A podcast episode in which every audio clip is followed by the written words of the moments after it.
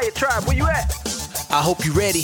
Rising from the ashes and it's getting heavy. Conspiracies, we got plenty and some are scary. From aliens to Bigfoot, extraordinary. Yeah, yeah. Danu Naki Dan and the homie Romy. I was bugging out all the crazy things he showed me. Jesus bloodlines to the stars in the skies. Always a good time vibing with the fire tribe. Hey, so wake up, wake up, get it cracking. Rise out the ashes. I know you got a passion. Kick off the combo with theories, many conspiracies, other dimensions, plenty ancient history. Fire tribe, where you at? Wake up. We about to get into it. I know you can't get enough at home, at work. It don't matter. Turn it up. Rising from the ashes. You know what's up. Hey, uh, rising from the ashes.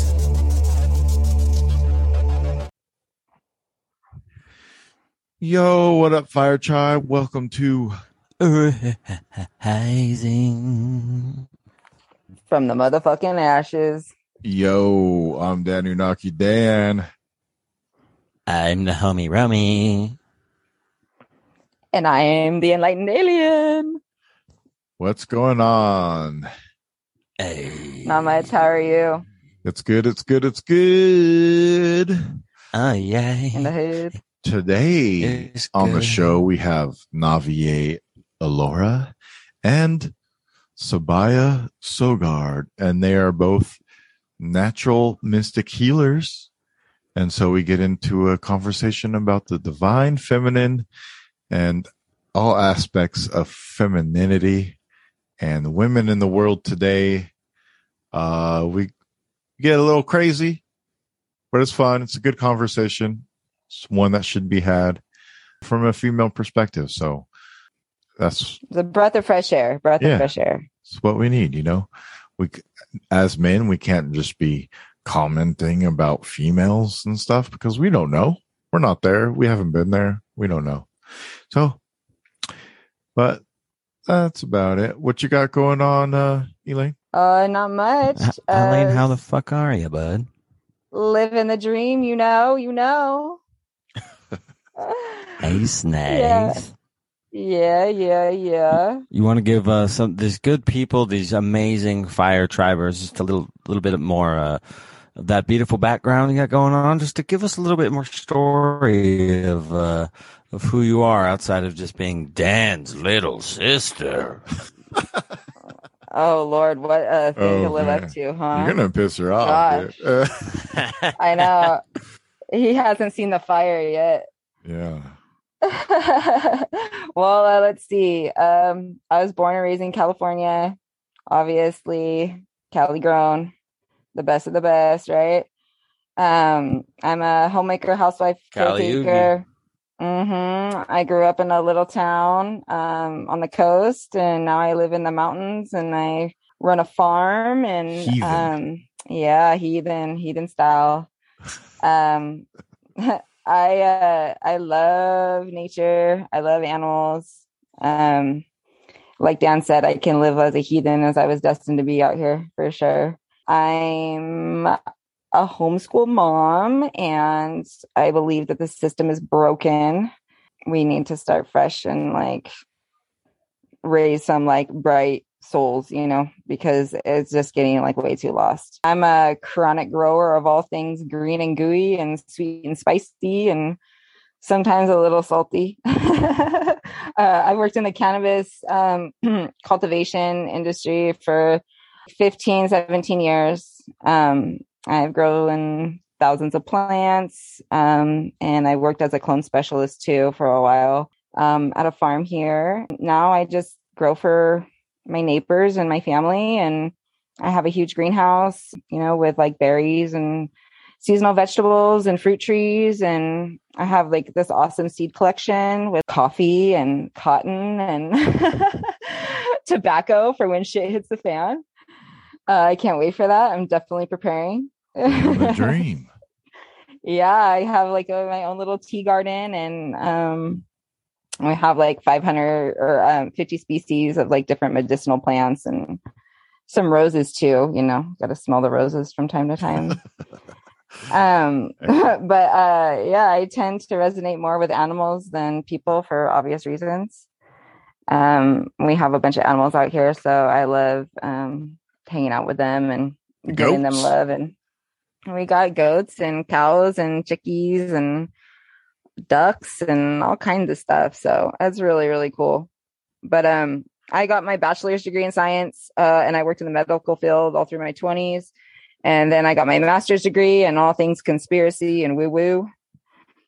and um yeah, I love learning like new skills and um I like to do art and paint and I spend my time researching everything from Atlantis to hidden secrets of history to bloodlines and genetics. Um I have a thick Viking bloodline that uh I haven't met anyone other than our family members that have really. Um, mm. we're uh, yeah related to Rollo and the Charlemagne uh, lineage, and some uh, high royalty from the Portuguese li- side of it. The past 17 years, I just been researching like electromagnetism and frequency, vibration, resonance, sound, yeah, all that shit. Her husband's so, electrician. Yeah, he's the so, one that got me started on uh, Zecharia Sitchin in my 20s and he's always been a big fan of Tesla and doing little experiments to figure out how electricity works and seeing if he can figure out different ways to do things. Yeah, I built a Tesla coil. Yeah. Yeah. So I got all of that knowledge from him, trying to manifest the destiny that I want and live, live through dream. this. Uh, yeah, live through this realm we call L I F E. Homie, what you got going on, dog? Probably not that much, what huh? Absolutely I know. not. Yeah. yeah. No. Um, What's going on my... with the scepter sticks, man? I still haven't got mine in the mail yet. Bro, I can't. I keep spending money on books, dude. I now don't have any extra money to send me some scepter sticks. Do some other shit, man. Send me some money for uh, all the podcast hosting I do.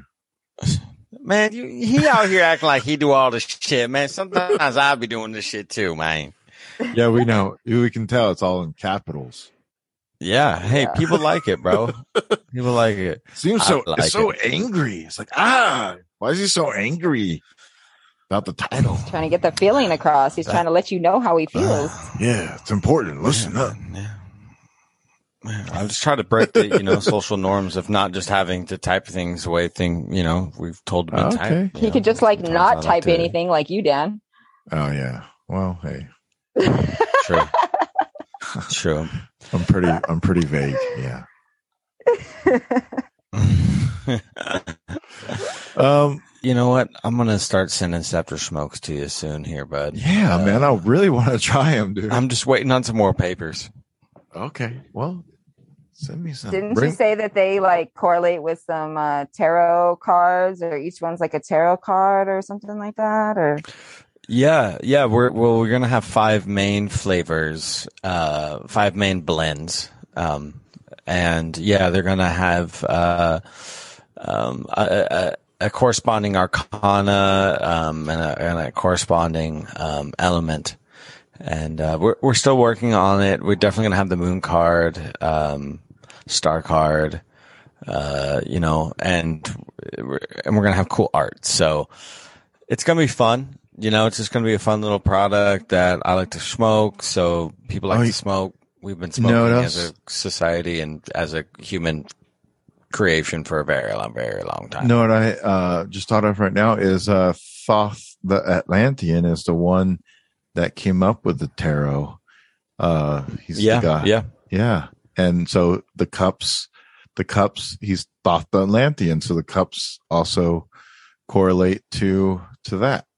Oh yeah, no, I was gonna. I, I didn't say it earlier, but yeah, no cups, uh, gauntlets, and all that. I mean, it's incredibly occultic and esoteric. It has deep meaning, and it's not just a vessel. It's like the Lycurgus cup, um, which I brought up a while ago, but it's a uh, you know made with like nanoparticles of gold and silver, and when there's liquid in it and sunshine through it, like shun, sun shines through it, uh, it, it, completely changes like the plasma resonance on the other side. So, uh, like I think we've been using cups for even different than we know as ancient tech that like we don't, you know, even have the yeah. considerable conception to try to, you know, fathom what the fuck. Cause they're, they, sometimes yeah. they're like gold too.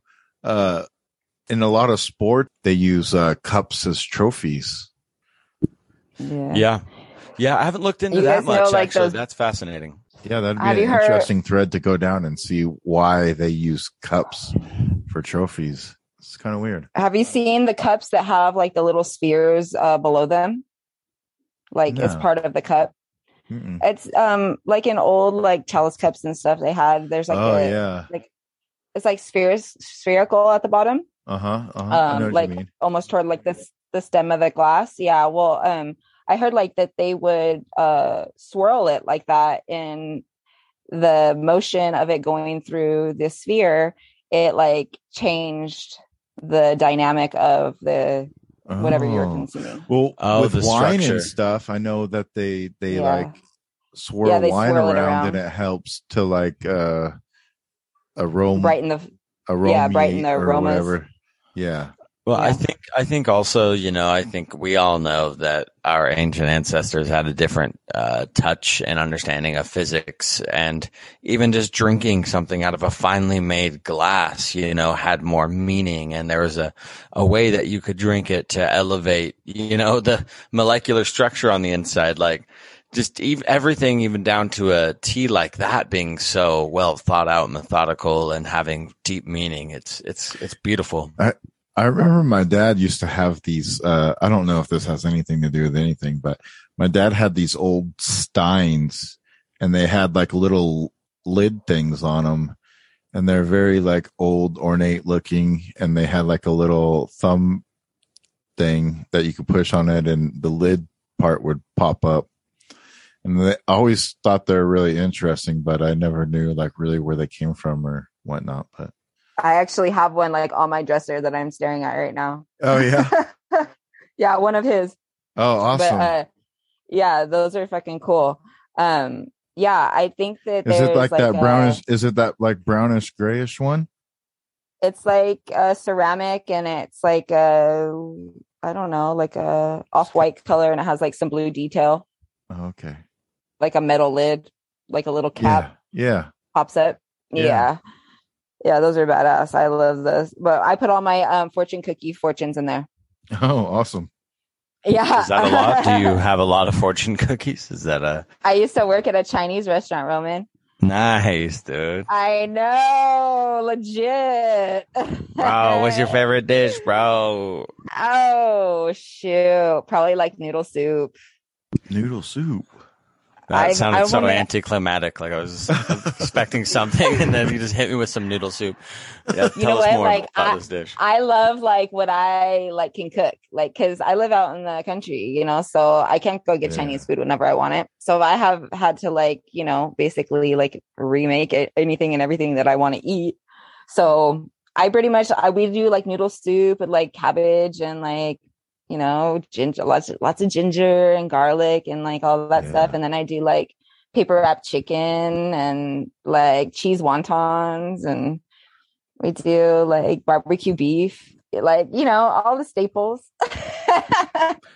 Uh, I uh, went to a Thai restaurant the other day that I hadn't been to in town. It was like a I really small food one. today.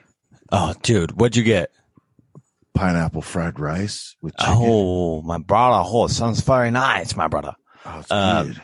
and and I went with a buddy that I hadn't seen in a while. When uh, we were actually going to do these intros like the other day, you know, and then I ended up it was a whole thing, and then I sent you guys a video, and that was my friend, and I hadn't seen him in like four or five years, and he popped through town. Anywho, um, we went and got some Thai food, and I asked the lady, I looked her right in the eyes, and I said, "Give it to me." Give me the Thai spice. Come on. She's like, Are you sure? And I'm like, Baby, do I look like I'm joking? Come on.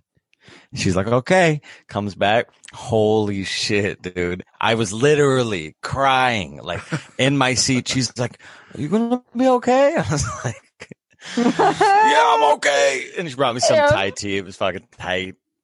You're a Oh, fucking liability. I had a Thai tea this morning. Oh, man. You know Oh, the man. vibes, my brother. Dude, I love the Thai tea, man. But uh yeah, R F T Elaine. Hey, hey, hey. News. News. News you can trust. Angel dust. Kick it off, Roman. What you got? Hey, so last week, um, hit you guys with Elen of the Ways, um, which is like a Celtic northern goddess deity. And this week we are going to the boom, boom, boom Aztecs and we're going to talk about Toci, um, an incredible goddess of the, uh, of the Aztecs. So here we go. This is from the Magical Buffet, an article. The skin of snakes is often a point of curiosity among those who observe them. Unlike many other animals, snakes shed their skin on a periodic basis. While the other creatures may simply shed skin cells or hair, a snake actually rids itself of its skin in one continuous piece. A procedure that can be likened to removing a sock. This shedding is not without purpose. Snakes shed their skin to allow for growth, as well as to remove parasites with their old skin. Snakes shed when they, they grow too big for their skin, comparable to the way humans outgrow clothing. What about humans? If they shed their skin, do they become gods? Well, according to the Aztecs, the answer is yes. Under the right circumstances, and with that, I give you Toci. Toci's birth into the world is filled with all of the markers of a suspense and horror film. Legend has it that way back in Mexico, worked as mercenaries at the Culhua. The ruler of Culhua gave his daughter to the Mexica so she could marry one of the Mexican nobility. Once delivered to the Mexica, their primary deity, Huitzilopochtli, the god of war, ordered that the woman be flayed and sacrificed. When the Mexica did this, the goddess Toci was born. She became the first female deity to the Mexica. The Mexica were driven from Culhua to the ruler and shortly after founded by Tenochtitlan, which later blossomed into the Aztec Empire.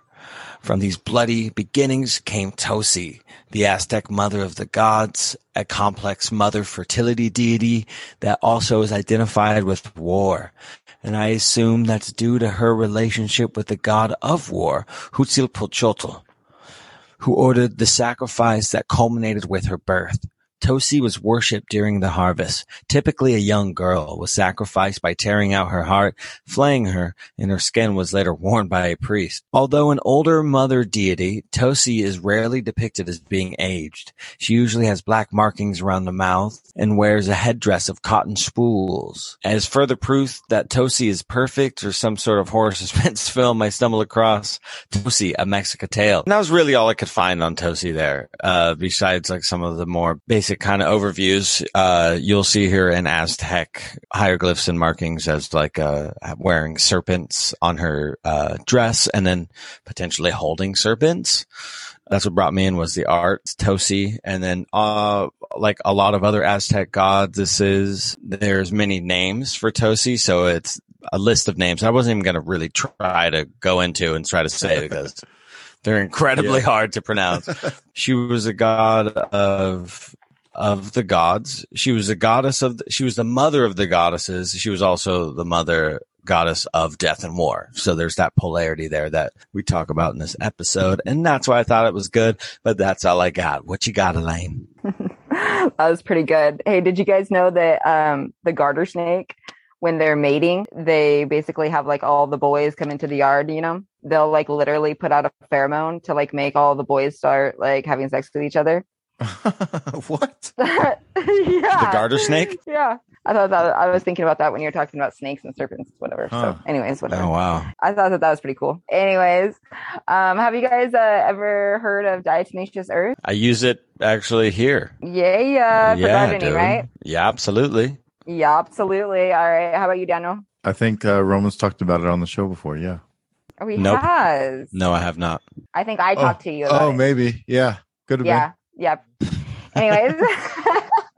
um, anyway, so diatomaceous earth is um it's a natural organic mineral that's found in the ocean and can be used uh for gardening, it can be used internally, it can be used topically.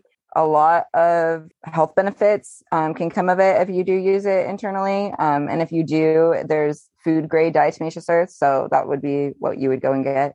But I'm just going to read a little bit of explanation. Um, says diatomaceous earth is a naturally occurring sedimentary rock with a granule structure that is rich in silica. Um, so the silica part is basically what helps us the most because that's like what gives us plumper skin. Because this mineral is so soft, uh, it's easily broken down and ingested.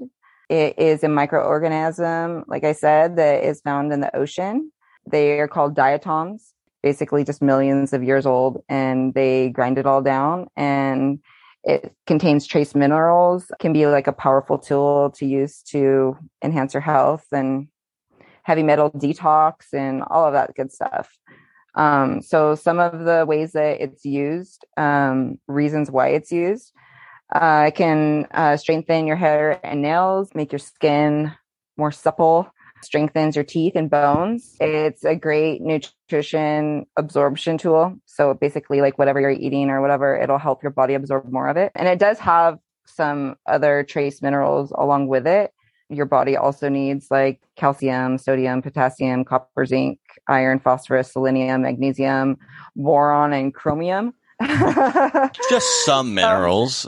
just a few just a few but um it definitely helps like regulate uh, sleeping patterns. It's good for heavy metal detox. Um it's good for alzheimer's uh, diabetes uh, helps purify water. Um it kills like any small um soft-bodied insects so it's great for gardening. I, I i'm pretty sure that's like the number one organic thing that uh, most gardeners use. Um if they're smart uh, because it literally will kill off fire ants. Like it's amazing. To use it internally, um, you just take a tablespoon of it a day and you can mix it with like yogurt or whatever. But it's just like a really thin powdery substance, almost like baby powder. Take it and like this shit does wonders. Like it is so good. It will take like all the heavy metals out of you um, it will just make you feel like a new person. It like scrubs your gut, which is like something that a lot of people need. it, it, reminds me of like uh, doing like bentonite clay or, or supplementing with some sort of type of geophagy or like earthen product like that. Like I, I would definitely fuck yeah. with Yeah, you can mix the diatomaceous with um, the bentonite clay also the clay actually almost acts like as a weight so it pulls the nasty stuff that's coming out of your body like out with it because the diatomaceous earth it acts like as an attractor like it's like a positive and negative going through your body. So it'll attract like all the negative things and like then you'll just you know poop it out pee it out sweat it out whatever. And then um if you do with the clay though it will uh probably constipate you but it'll work faster I've heard of people doing a complete bentonite clay cleanses where they'll they'll eat a lot of it and then they'll just yep. basically poop out a fucking clay log. Clay log, yeah, totally. yeah, it runs through their cleans out their colon and and yeah, yeah. Like it's pretty nuts. It's you actually can get sick if you do too much of it, like because your body will be shedding all the toxins so quick that you almost get like flu like symptoms. Mm-hmm. Yeah, and you have to drink a lot of water, otherwise you will constipate yourself like to no end. Well, that's cool as fuck. So, what what what's the name yeah. of the brand that you used? I just get any food grade diatomaceous earth. Um, I don't have a specific one that I usually always buy, but I just get like the three gallon, you know, buckets of it, and then have one for inside the house and that we use to eat, and then one outside for gardening and stuff like that. I looked up a little article too on just like the health benefits of silica because plants, you know, sil- silica is like incredibly important for your plants in the soil. And mm-hmm. the diatomaceous earth that we use, it's not like the silica is not the type that breaks down, so the plants can't really access the silica in the diatomaceous earth because it's not broken down to that level. Yeah, well, yeah, yeah, exactly. And so, but then I started looking up, and silica is incredibly important, and I, I need to remember to get more silica in my diet, you know, because bones, baby. Yeah. I heard earlier bones. about a guy getting robot knuckles. What? Right, knuckle transplants because he was a mechanic and his, his hands had such terrible carpal tunnel. Oh. Um, they were in so much pain, but they didn't replace anything else besides his knuckles. They gave him uh, AI knuckles Wow. And his hand, he's like, I can feel young again. huh. It's crazy. He got a pair of brass knuckles for Christmas. Yeah. Yeah, yoik. Got the brass knucks. Nuts.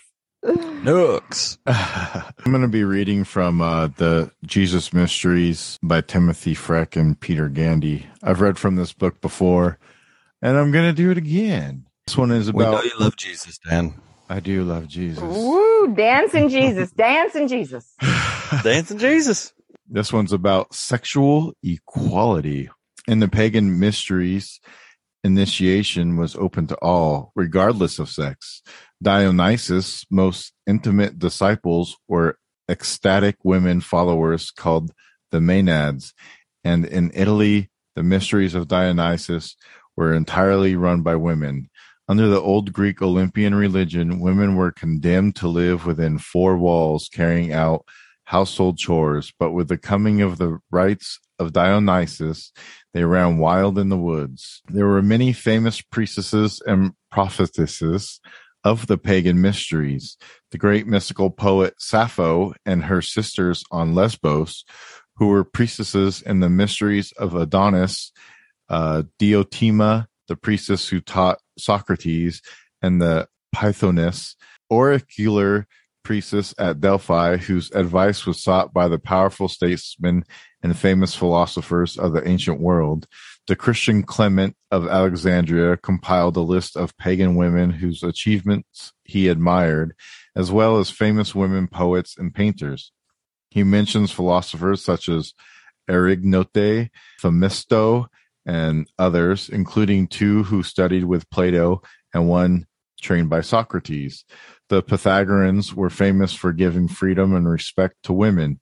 Ancient Pythagorean texts often stressed the equal status of women and men. According to Aristoxenus, Pythagoras got most of his ethical lore from a priestess of Delphi called Themistoclea. Themistoclea. In his letter to the woman of Croton, Pythagoras says expressly that women as a sex are more naturally akin to piety.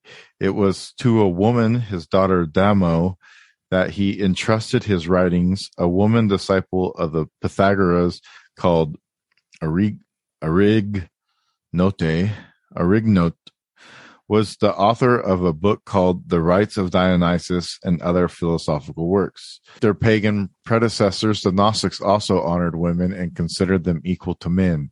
After all, in the Gospels, Jesus is portrayed as violating Jewish convention by talking openly with women, whom he included among his close companions. And it is women who first discover the risen Christ. Clement teaches in Christ there is neither male nor female, explaining that the term humanity is common to both men and women. In Gnostic Gospels, female figures, particularly Mary Magdalene, play central roles. In the dialogue of the Savior, Mary is portrayed as a woman who has understood completely and with whom Jesus had a particularly close relationship. A wise Mary Magdalene is often portrayed in conflict with a foolish and misogynist Peter. In the Pistis Sophia, Peter complains that Mary is dominating the conversation with Jesus and displacing his own rightful priority and that of the other male apostles. He urges Jesus to silence her, but Jesus rebukes him. Later, Mary admits to Jesus that she hardly dares speak freely because Peter makes me hesitate. I am afraid of him because he hates the female race. Jesus replies that whoever the Spirit inspires is divinely ordained to speak, whether man or woman. Irenaeus records with irritation that women were particularly attracted to Gnostic Christianity. This is not surprising since among Gnostics, women enjoyed positions of leadership and spiritual authority.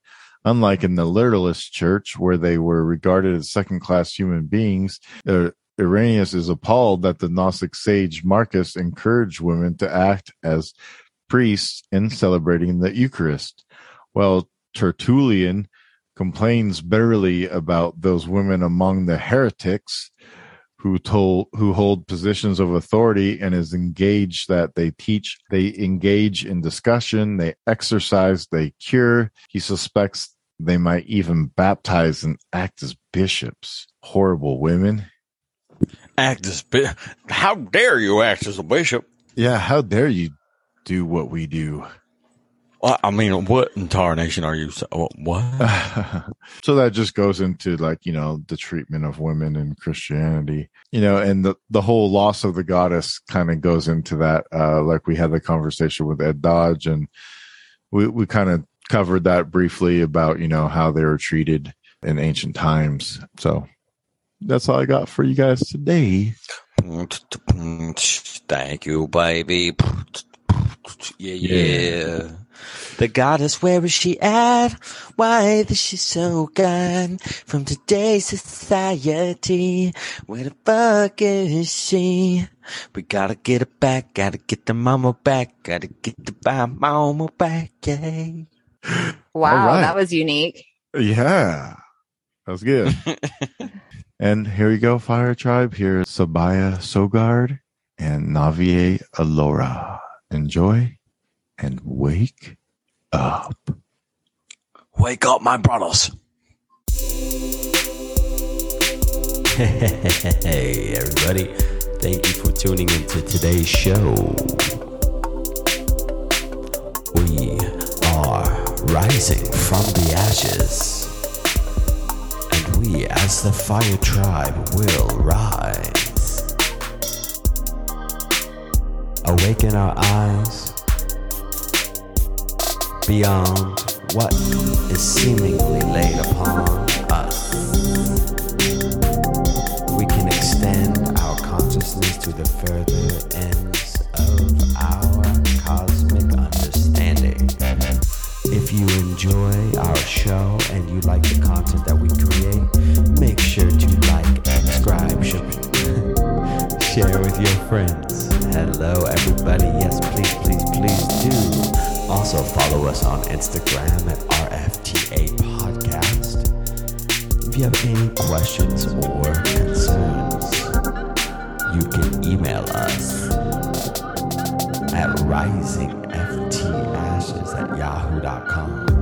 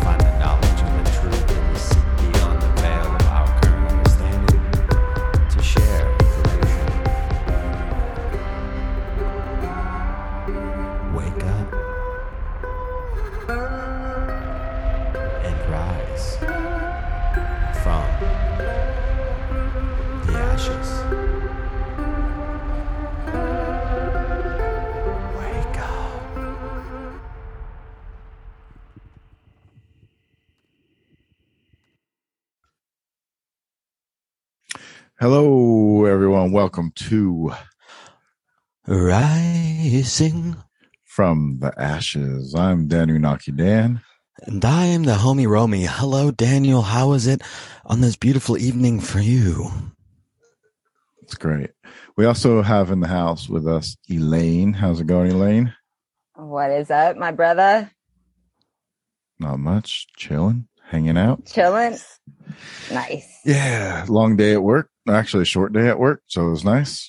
Yesterday was a long day. Uh, and then today we also have joining us Sabaya Sogard and Hello. Navier Alora. Hello. Aloha. Aloha. Wow, what a beautiful group of uh, of humans um, to join us at this uh, this special blessed month that we're diving into the divine feminine uh, and what it means to to all. It's it's a it's quite a blessing to have this many people on the screen and to share their sweet enlightenment. I've known Sabaya for quite some time. It's been several years. Years and years and years. Years. Lots of beers. Let's start with uh, Sabaya. Uh, just can you just give us a little uh, brief history of yourself and what you do? Currently, I'm a professional psychic. I do clairvoyant readings. You can check me out at visionswitch.space. I also play trumpet, also Excellent. do music. Uh, but I'm really excited to talk about this stuff today. Excellent. And then uh, Navier, uh, she's been on twice already, so this is the third time, and you should already know, people. Come on, Fire Tribe. Yay. So I host a podcast called A Wandering Witch podcast. And I also have um, a clairvoyant business called A Wandering Witch that I do psychic services like Akashic Records and um, clairvoyant tarot, something that I call soul star coaching, but it's essentially like working with all the different tools and gifts that I have. It's not just clairvoyance, it's like mediumship and like coaching sort of. Um, it's like putting it all into one session. Sometimes I pull from sidereal astrology or Mayan astrology, but it's sort of like a gestalt, like whatever needs to come comes. So I'm doing that. And I have a Etsy shop, a Wandering Witch Etsy shop. Etsy, um, it is what it is, but it's a platform that I can, um, from off grid living easily send people to shop my, my services and witch veils and, um, vintage witch psychic items and things like that, like, uh, some jewelry and stuff. Yeah, I've been doing this since, um, it's over 30 years now. I know. How is that possible? But it's happening. Congratulations. Yes. Excellent. Um, so uh, let's start with uh, Sabaya. Tell us uh, what does the goddess mean to you? Well, I think there's uh, so many different ways that we get to embody different aspects, different parts of our kind of like different parts we get to try on and play out um, in our lifetimes. And maybe some people have fewer of these to draw off of and are kind of more singular in how they express themselves. And there are also people who have a lot of various different identities to play with. I think that the goddess is a way of kind of, um, or the divine feminine is a way to look at these archetypes, look at these aspects, look at the kind of um, different things that we all understand and we can feel and know. Um, but it's how much do we want to get to play that part and represent or express through this quality.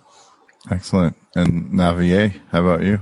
is the goddess to be? I feel like the goddess is the great cosmic creatrix Mhm. and in a sense a primordial mother of life of, of all creation. I think of it as an extension or an embodiment of of myself, all other created beings, trees, people, my cats, etc it's like an emanation of the great goddess. Mm. I could go on and on. I think you might have dropped out there for a second. Uh, Navi, did, or is that just my side? Like she kind of. Am I here? Yes, yes. Yes. I think you kind of dro- like dropped out a little bit at the end, and then it picked right back up. And I was like, "Oh, there was a little silence, but you were still going." Uh, see, that's that's good old Zoom, but I think we captured the most of it there. Okay. Yeah, E- Elaine, what does the goddess mean to you?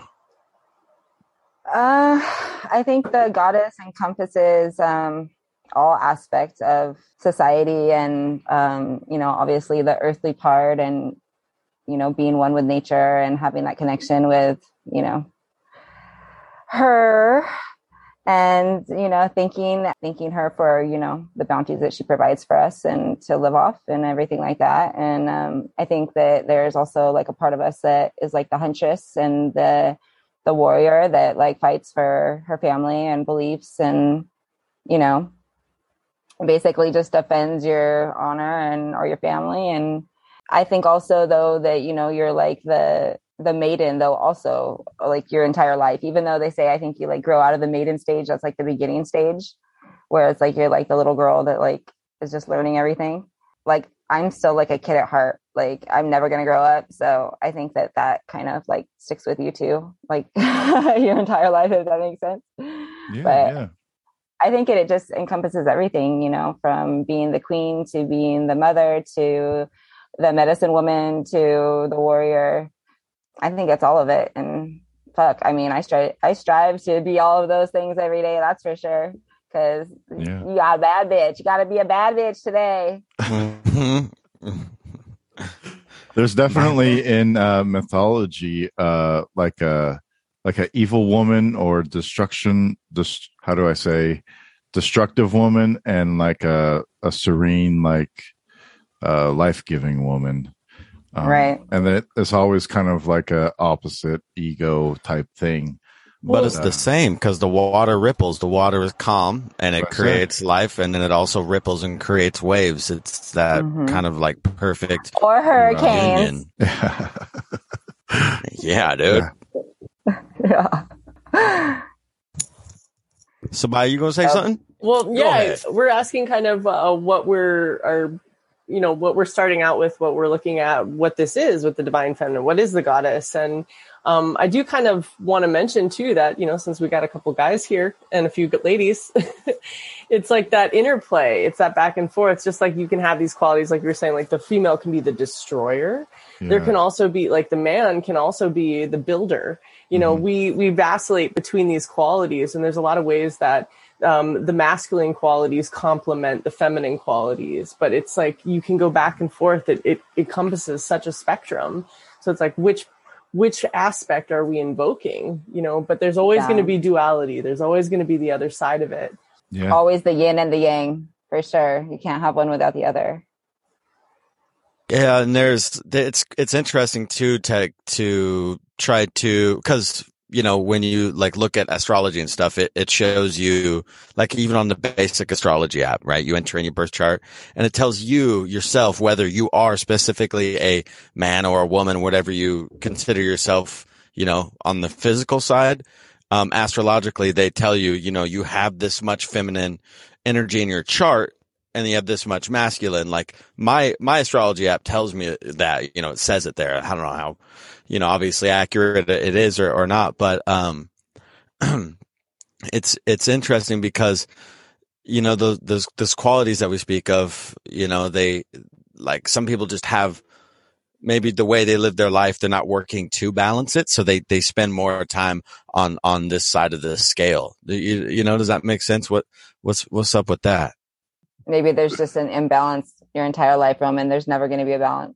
No, I'm not talking about me. I'm shit, bro. I've been Hey, that's- isn't that- in and out. that's existence though you know it's breathing Yeah. it's never it's never stops it never pauses it's like it's either in or out back or forth Yeah. you know if you're just going to be like one thing it's you're not really existing A i mean stagnant mess. yeah, Yeah, no. but look at society and how like the masses are like not being able to connect or even understanding. Like I looked up if or if you look up just like the what is divine feminine on Google, this is the answer. Okay. And this, so this kind of like, cause we're all, um, all of us here, I'd say like have like dipped into our spiritual side, you know, a bit. And, but a, a large part of society that we live in, you know, they, they forget to dip into their spiritual side and it's not their fault or, um, you know, I think it's a societal situation, but the, what is the meaning of divine feminine on Google? It says the divine feminine is the spiritual concept that there exists a feminine counterpart to the patriarchal and masculine worship structures that have long dominate, dominated organized religions. And that, that right there just tells me that it's just like, they're emphasizing the fact that it's like, it's really not like, it's, it's just a concept that it could potentially exist.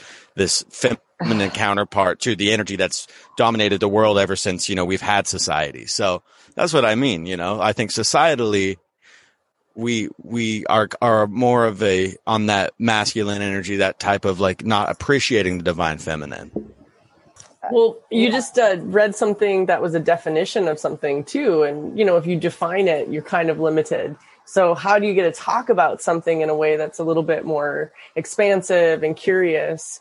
You know like i look at um it was playing off the the patriarchal definition. Well how were we even exposed to goddesses in the first place? Like i'm kind of curious as to when navier hmm. first even heard about goddesses or when elaine first got to understand what the divine feminine was you know because it definitely wasn't something i learned early on Yeah. and had to kind of take information i already had to kind of go well what is this and how does that work for me? See it demonstrated by others you know it takes time to actualize a concept Yeah, Yeah, definitely. And I think beautiful. society like drives you in a way too, where you have to like fit a mold or you have to be a specific way and or think a certain way or whatever the case is. And that's like pushed on people so hard and as kids too, you know. And people just want to fit in, so they morph to whatever it is that the society wants you to be, and then that's en- the end of it. Navi, Yeah, I was- sometimes um, I was raised Catholic, and so the concept of the Divine Mother was always present. But to me, especially as I got older and like resonated less and less with Catholicism and felt kind of out of step and out of sync with the, yes, patriarchy, but also because I was having a lot of spiritual experiences, you know, psychic and like supernatural experiences. Um, and there was no uh, support or acknowledgement even coming from that community. Um, I felt like there really wasn't a home for me there. And so I started to look into other, you know, like paganism, eventually witchcraft. Um, but I started to view Mary as sort of a neutered version of what I got to know as the empowered divine feminine or the goddess. And I started to see it everywhere. I would see like garden statues of Mary where she was stepping on a serpent. And I would be like, whoa, she is legit stepping on her Shakti. She's stepping on her own serpentine life force and allowing herself to be this like neutered, sexless image of woman because she was like, I mean, this is what they taught us. She was without sin. She was without stain. She was a virgin her whole life. Like that's why it was, she was not only a virgin, but she was conceived immaculately also. So even her mother was pregnant, not by sex with her. I don't know if people know that, Hmm. but that's, there's even a feast of the Immaculate Conception and that's her. She is the Immaculate Conception to my knowledge. Maybe I'm all screwed up, but that's what I always thought. And, Hmm. um, so yeah, there was this Mary concept, but it never felt really empowered. She felt like, and I think that we see this kind of in the archetypes and stereotypes of, of modern day women. They're viewed as like the Madonna or the whore. I'm sure you've heard of that. Like either she's hot and she's sexy and you like want to go there or she's up on a pedestal and it's like this saintly mother Madonna energy of like holy, virginal, pure and without stain. So it's like either they're hot or they're holy. And I look at the Catholic Church as doing that with the two Marys, like Mary Magdalene and Mary, Mother Mary. Um, so that was my first experience with, with, um, with the goddess concept was, was Mary. And around 1819, I started getting into paganism and witchcraft and I was dating this guy and had found these, um, sacred circle videos. We're going back, folks. We're going back. We're VHS tapes. And I took them to his house Come on, Marty. to show him, you know, Starhawk and, you know, Spiral Dance and all this other stuff. And um, he sat through it reluctantly. And um, the next day he wanted me to come over and I was like, no, I'm going to hang out with my friends. And he was like, why are you ignoring me? And I was like, I was just there yesterday, bro. Like, and my other friend was, was with him and he said, Hey, did you leave some tapes here yesterday? And I said, yeah. And he goes, oh, cause he's like jumping on them in the, on the, on the street. He's jumping up and down on these. Ooh, VHS tapes. yeah. Very And- provoked. And he was yelling, there's no goddess. There is no goddess. Stomp, Whoa. stomp, stomp all over my Starhawk Trauma. videos. Yeah, but um, and and I say this little little ditty because I want to throw into the ring like what happens when women start taking their power back, and when society starts to view God as a woman again.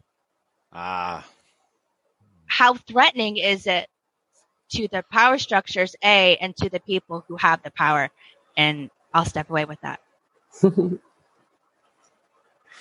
Fully yeah. I, I like uh, I like thinking of uh, Mary as the gateway, the gateway drug to the goddesses. Um, because yeah, it's it's it's like the most. Ex- that's the one we see the most, um, especially in America. Um, but I definitely my first influence of the goddesses uh, or different or goddesses in general was um, through uh, books about Egypt when I was a Mhm. kid.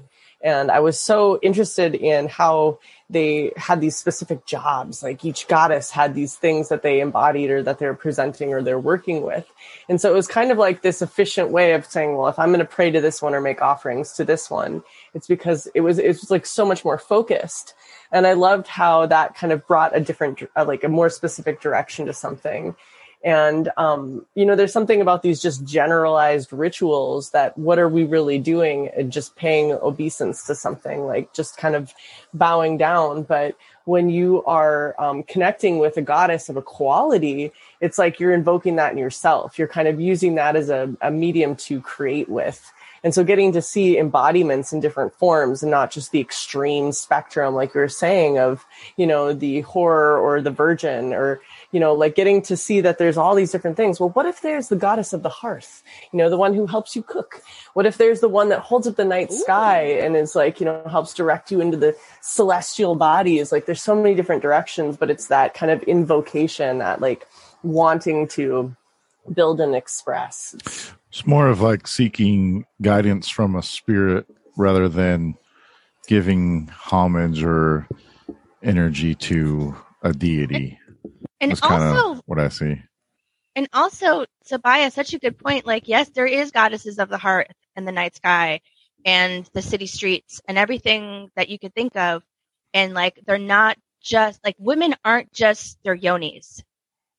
Like, there's more going on with the great mother goddess or the great goddess than her being a mother or her being a harlot or her being, you know, sex. It's not, I mean, everything is sex, but it's not like there's other concepts and attributes and qualities that women have other than like, are you going to get with it? You know what I mean? Yeah, Fuck especially like methodical thought process that are absolutely beautiful. I, I, I love the, the, the, um, like, I just, I, I love watching people think sometimes, you know, and like, uh, I, I just think that, uh, there's, there's definitely like a really, um, look at that. She's in such parliament there. I wonder how, you know, and, uh, I, I agree, you know, there, there's, you, you know, there, there, yeah, yeah, uh huh. Please, Sabai, what were you going to say? well, I was just thinking about the physiology. You know, women go through usually a 28 day cycle. That's a lot of change. That's a lot of different hormones affecting our systems and our thinking and our emotions. And men are on a 24 hour cycle.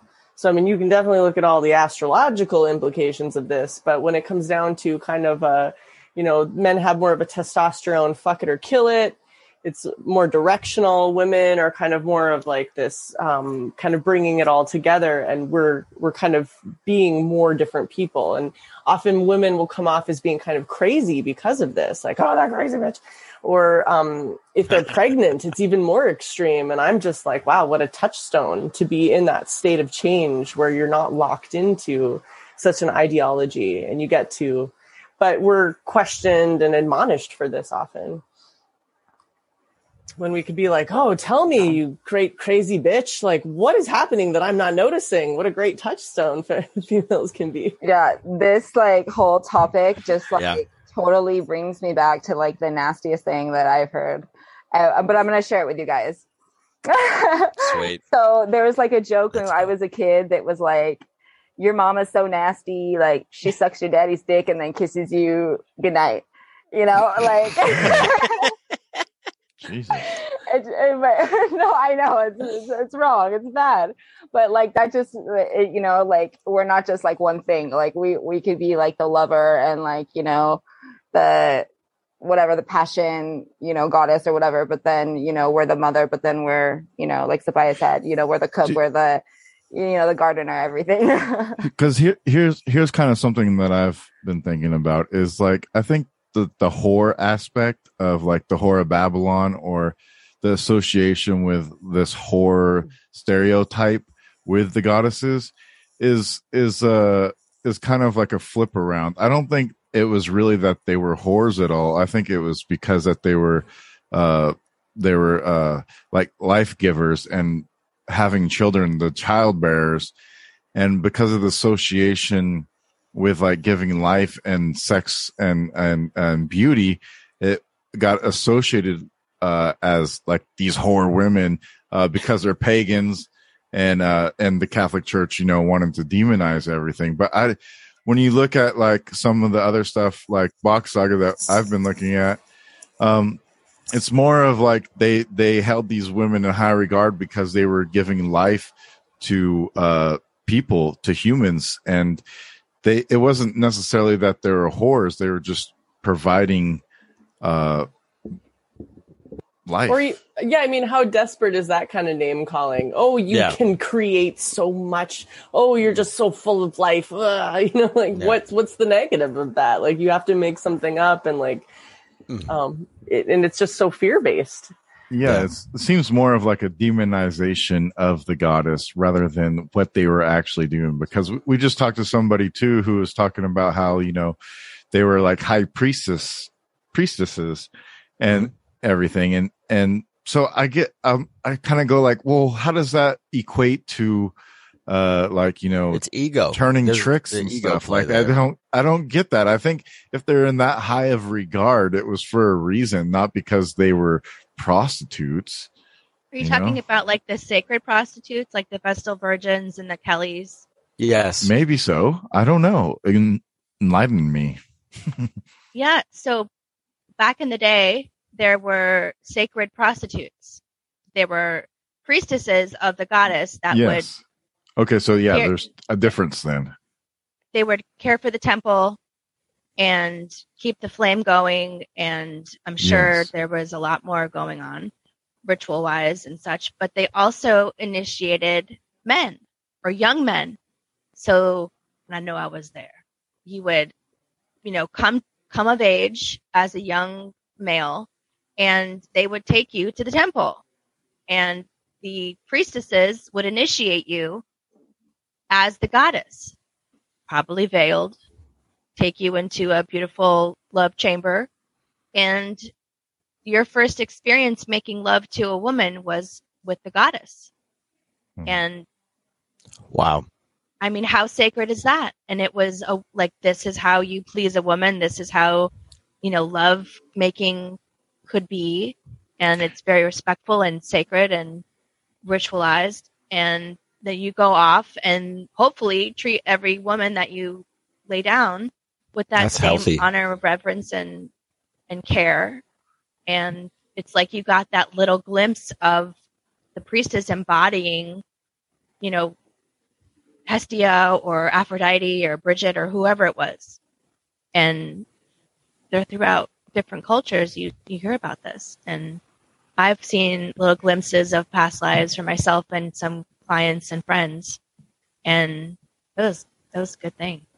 Very much. And I think that um, calling people whore, like it's it's the same thing. You know, when I was growing up, you would see this like, you know, kind of sexy girl, and the catty women would be like, "She's a slut, she's a whore," you know. Well, maybe she is, but like that just means she's free with herself and she's choosing her own sexuality, what's right for her. Like it's just a way of robbing women of their power by Mhm. by Mhm. by making you know women that are free with their sexuality by your terms you know what i mean like it's all relative really Because it seems to be okay for men to do it or to be that way, and it's not a big deal in society. I'm not saying that it's not a big it's deal. such a double standard exactly. Yeah, absolutely. Very much so.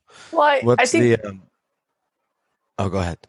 I well, I also think it's interesting too the way that um, people act in relationships. Because if you're calling someone a whore, then it's you know, there's there's something to that of being scared of like being in monogamy and not getting to have ownership of someone.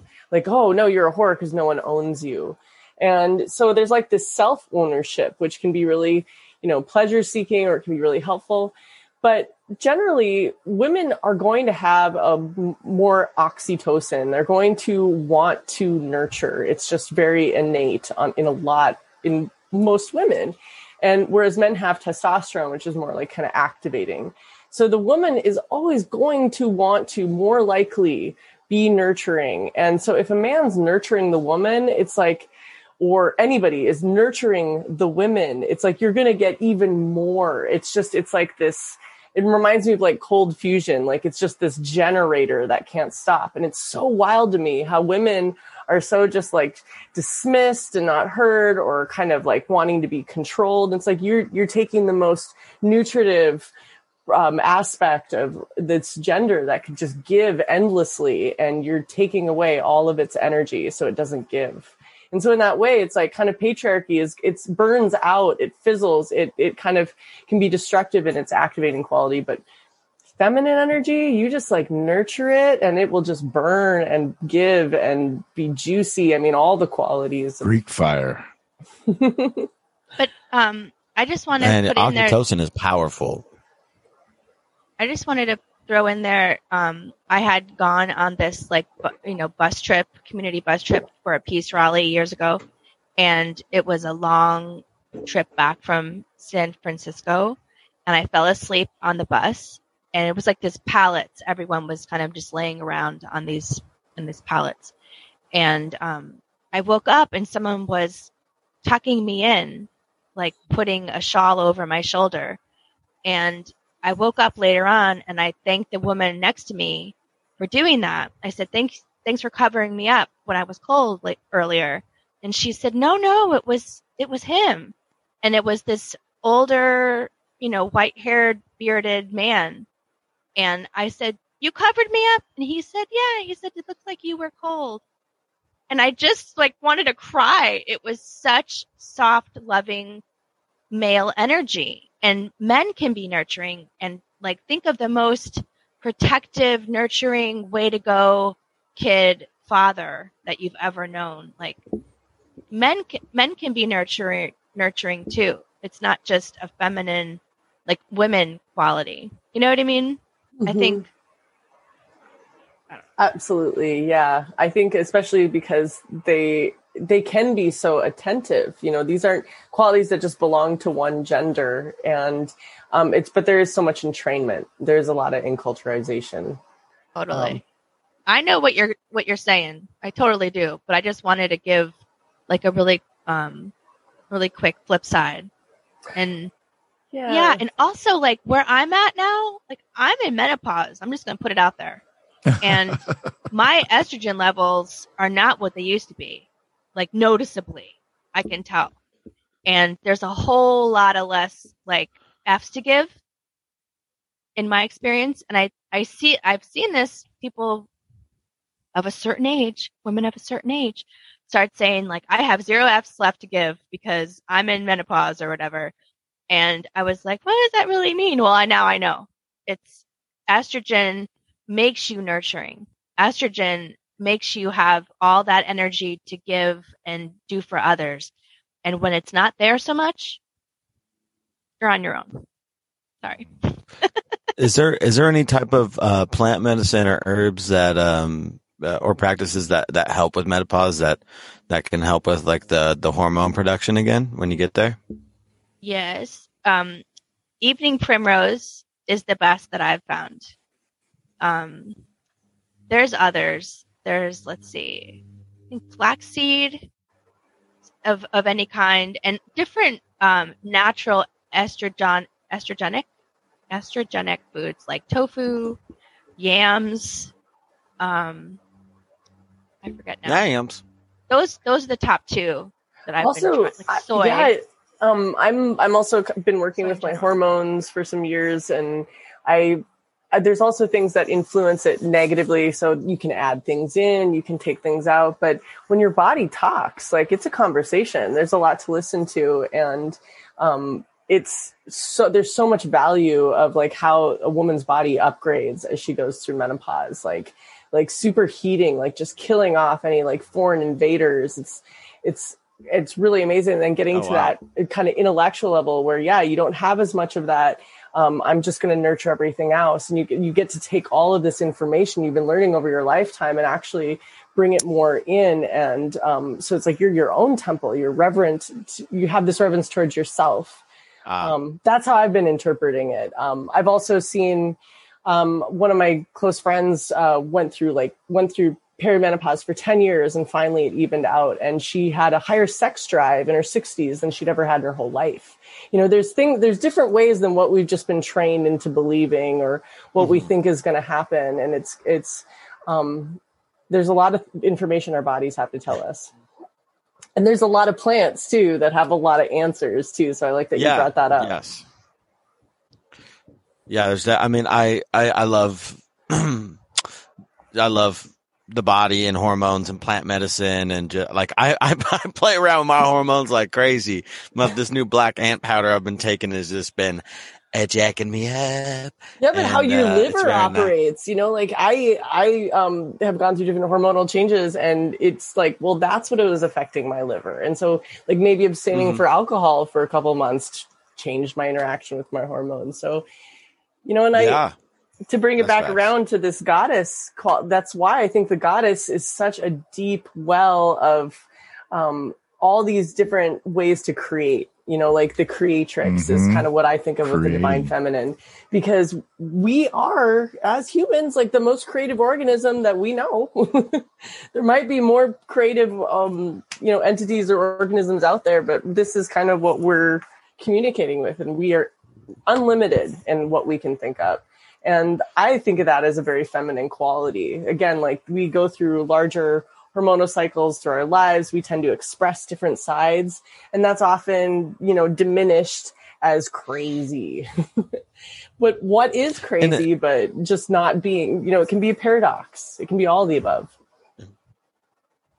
In a business setting too i mean so uh you know they say that the feminine energy is chaotic right? And, but not chaotic in the sense of you know what some people may think could be negative but chaotic in the sense of the creatrix where it's just like chaotic means it has a bunch of energy and that needs to rapidly move because it's vibrating high. That's what chaotic is. It's a high vibration.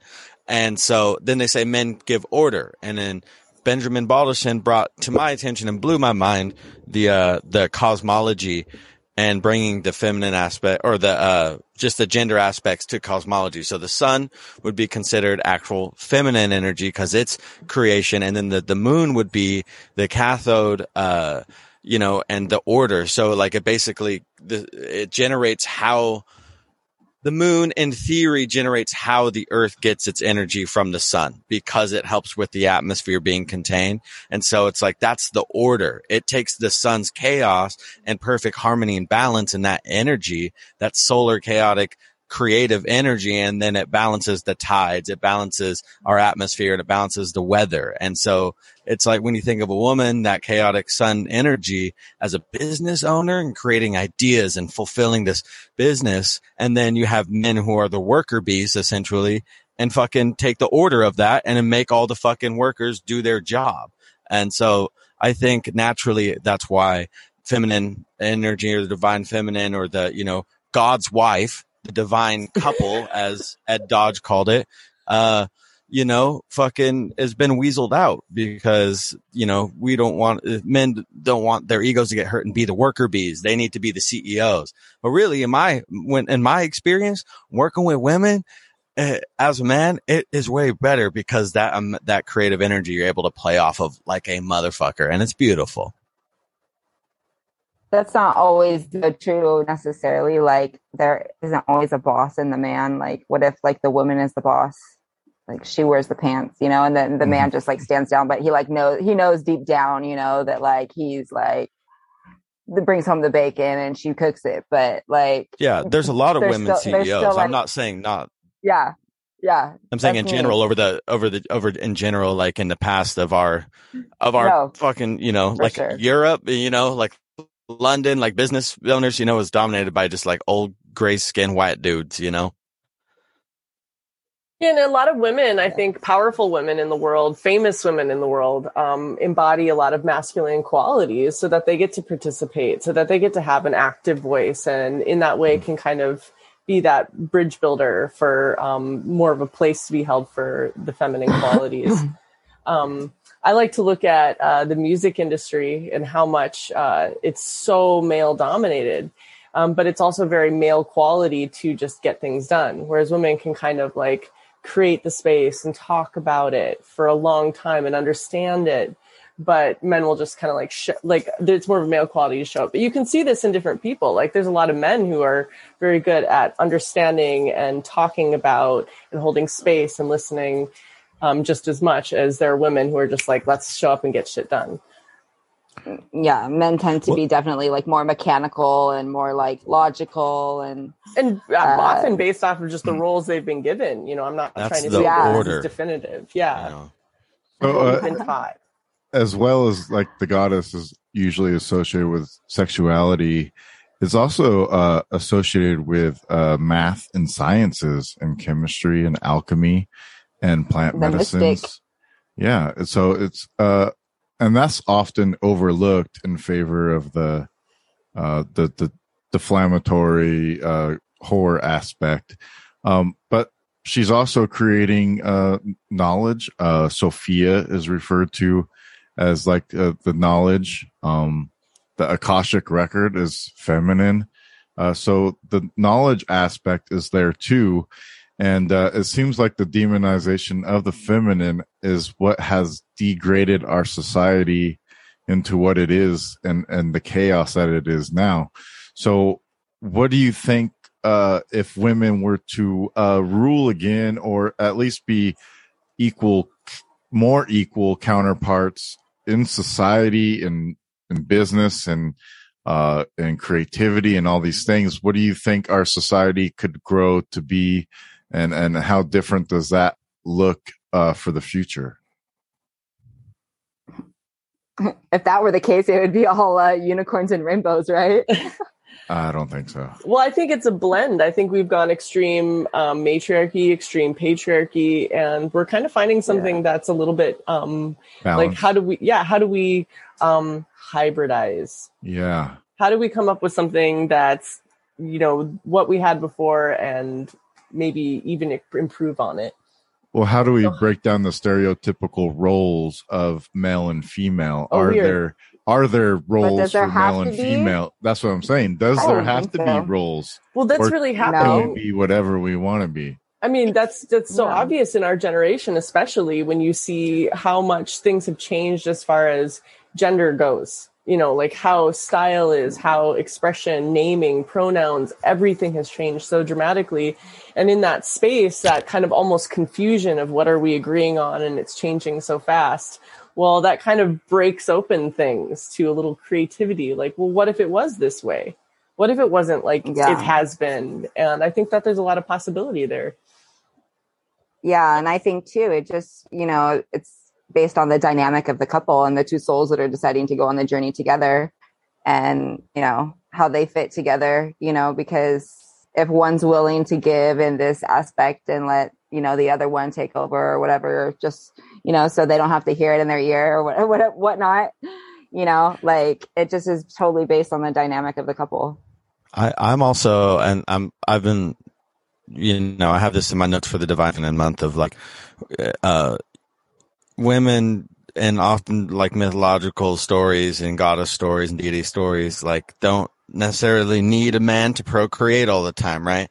They're able to create without a partner, supposedly, you know, right? Without having immaculate conception, you know, and, uh, and you know, I've been thinking that too. I'm like, hey, you know, I've I've I've been in relationships here and there, and they always seem to blow up my face. And not necessarily saying that in a bad way. I love it. I'm glad that it's happened the way it's happened every time it's happened. It's incredibly important that it did. Wa- was I'm that at the grateful strip club roman jesus christ what, what's the point Uh, well, I'm getting to it. Okay. so, um, the point is, is like she was talking about the couple and I'm like, maybe, maybe we just like, you know, we don't need no couples and we're just supposed to be by ourselves while working on the, the, the balance in the, in our insides. And oh, I'm gonna die alone, dear sweet Okay, Lord. well, I'm gonna pass. I just got to say, relationships are reflections. So whatever you're experiencing, whatever your storyline is, and what you're where you're growing or what you're wanting out of life, it's like it all is in you. Like everything is in you, and you get to exactly. kind yes. of through relationship find more of what you want, whatever direction that goes. You know, maybe people do want to have more foundational, kind of a secure agreement in it. Maybe they want to use relationships as a way to explore the different parts they get to play in their own, you know, storyline. Yeah. Yeah, like right now in my life, you know, I'm I'm gladly like just being by myself and trying to work on these both this you know i'm not a woman right but like i think I, I i know that i have feminine qualities and like that energy that i like to tap into because i you know i once was inside of a woman so that that connection is there and i feel it because i'm a very nature driven person. And and so like i just i'm i'm finding a lot of uh gratitude being able to be happy being by myself and not needing you know someone else you know, because I know that there's there's that that ultimate womb goodness from the Mother Earth, and so I'm getting all the woman I need right now currently from existence and that you know that that warm embrace of like just fucking connecting to the earth. You know, it's it's. Well, it's I hear- I'm, I'm feeling good about it. I kind of want to talk about this or ask um, Navier and Elaine what they their thoughts are on um, how we find community as women because the divine feminine it's something that you think of as like women gathering together to kind of you know pay homage to this. It's it's not usually um, one woman by herself. There's like this community, you know, of different cultures where women would you know bleed together or um, birth or raise up babies together. Like there's this kind of community. Yeah. So, um, but you know, in present time, we don't really have so much of that as accessible, or we're not kind of born into it. So I'm just wondering, as Soccer this- moms. yeah, I, I guess I'm kind of wanting to hear what PTA and meetings. Elaine, uh, how what your experience yeah, is. like I mean, I totally feel like I'm a one woman show constantly, but that's just like what society has, you know, made us do in a sense. And I think if like your intuition is good and you know like what you want and what you need to do and you have a good head and you know your soul is like guiding you and it just happens. But like i know what you mean. Like yeah i like rarely hang out with any women you know? Like i'm just like all the time with my kids or um you know just home home like taking care of my animals taking care of my garden. Like i don't really that's like my friends like my animals and you know that sort of thing i feel like. But um yeah there is like no real community these days. So i think it's like just based on yourself and like you finding yourself. And you have to have that drive and and know what you're looking for and know like the qualities that you strive to be and then just go for them i guess right? I mean i, I don't really know any like congregation of women that really get together and like you know discuss the nitty gritty that just like doesn't happen anymore but i think that's just you know the downfall of the internet Navier, jump in. I feel like I've been super fortunate um, in general, but I will say when like post pre Saturn return, so 27 before 27 ish, um, I really didn't feel like I had a community of women. I have um, a few good friends from high school that have like never betrayed me or broken my heart, but there are three women that are rare exceptions. And I would say in general, most other women that I've been close to have really betrayed me in some way. And I felt like I was coming with a pure heart to other women and not being met with that. And I'm also neurodivergent and I'm learning a lot about how that has played a part. But, um, it wasn't really until massage school when I was 28. So I'm like in the heart of my Saturn return and I met two women at massage school who completely embraced me and were like true sisters to me. And I remember like really feeling into their friendship after a few months of, you know, being together and because it's super intimate. Anyone's ever gone through massage school. I was in a, um, this like accelerated short program, like 10 months intensive you get really intimate. Everyone's naked on the table, massaging each other, like you're together all the time. It's super intense and, and wonderful. Um, but you become like a tribe. And these two women really were supportive of me. I was going through, um, a really destructive relationship that ended up in divorce, but they like held my hands through it. And I remember turning to them at one point and really feeling their, their genuine sisterhood for me. And I was like, you're really my true friends. And they were like, yes, we love you. And it really sunk in that this kind of female sisterhood was possible. And then it was like, if you think of a resonance, like how craniosacral um, practitioners help to heal you, right? Is because they're holding a resonance of health and of um, stability, if you want to put it in that term. And then it's like um, like a, a tuning fork that you match their vibration because they're holding that vibration.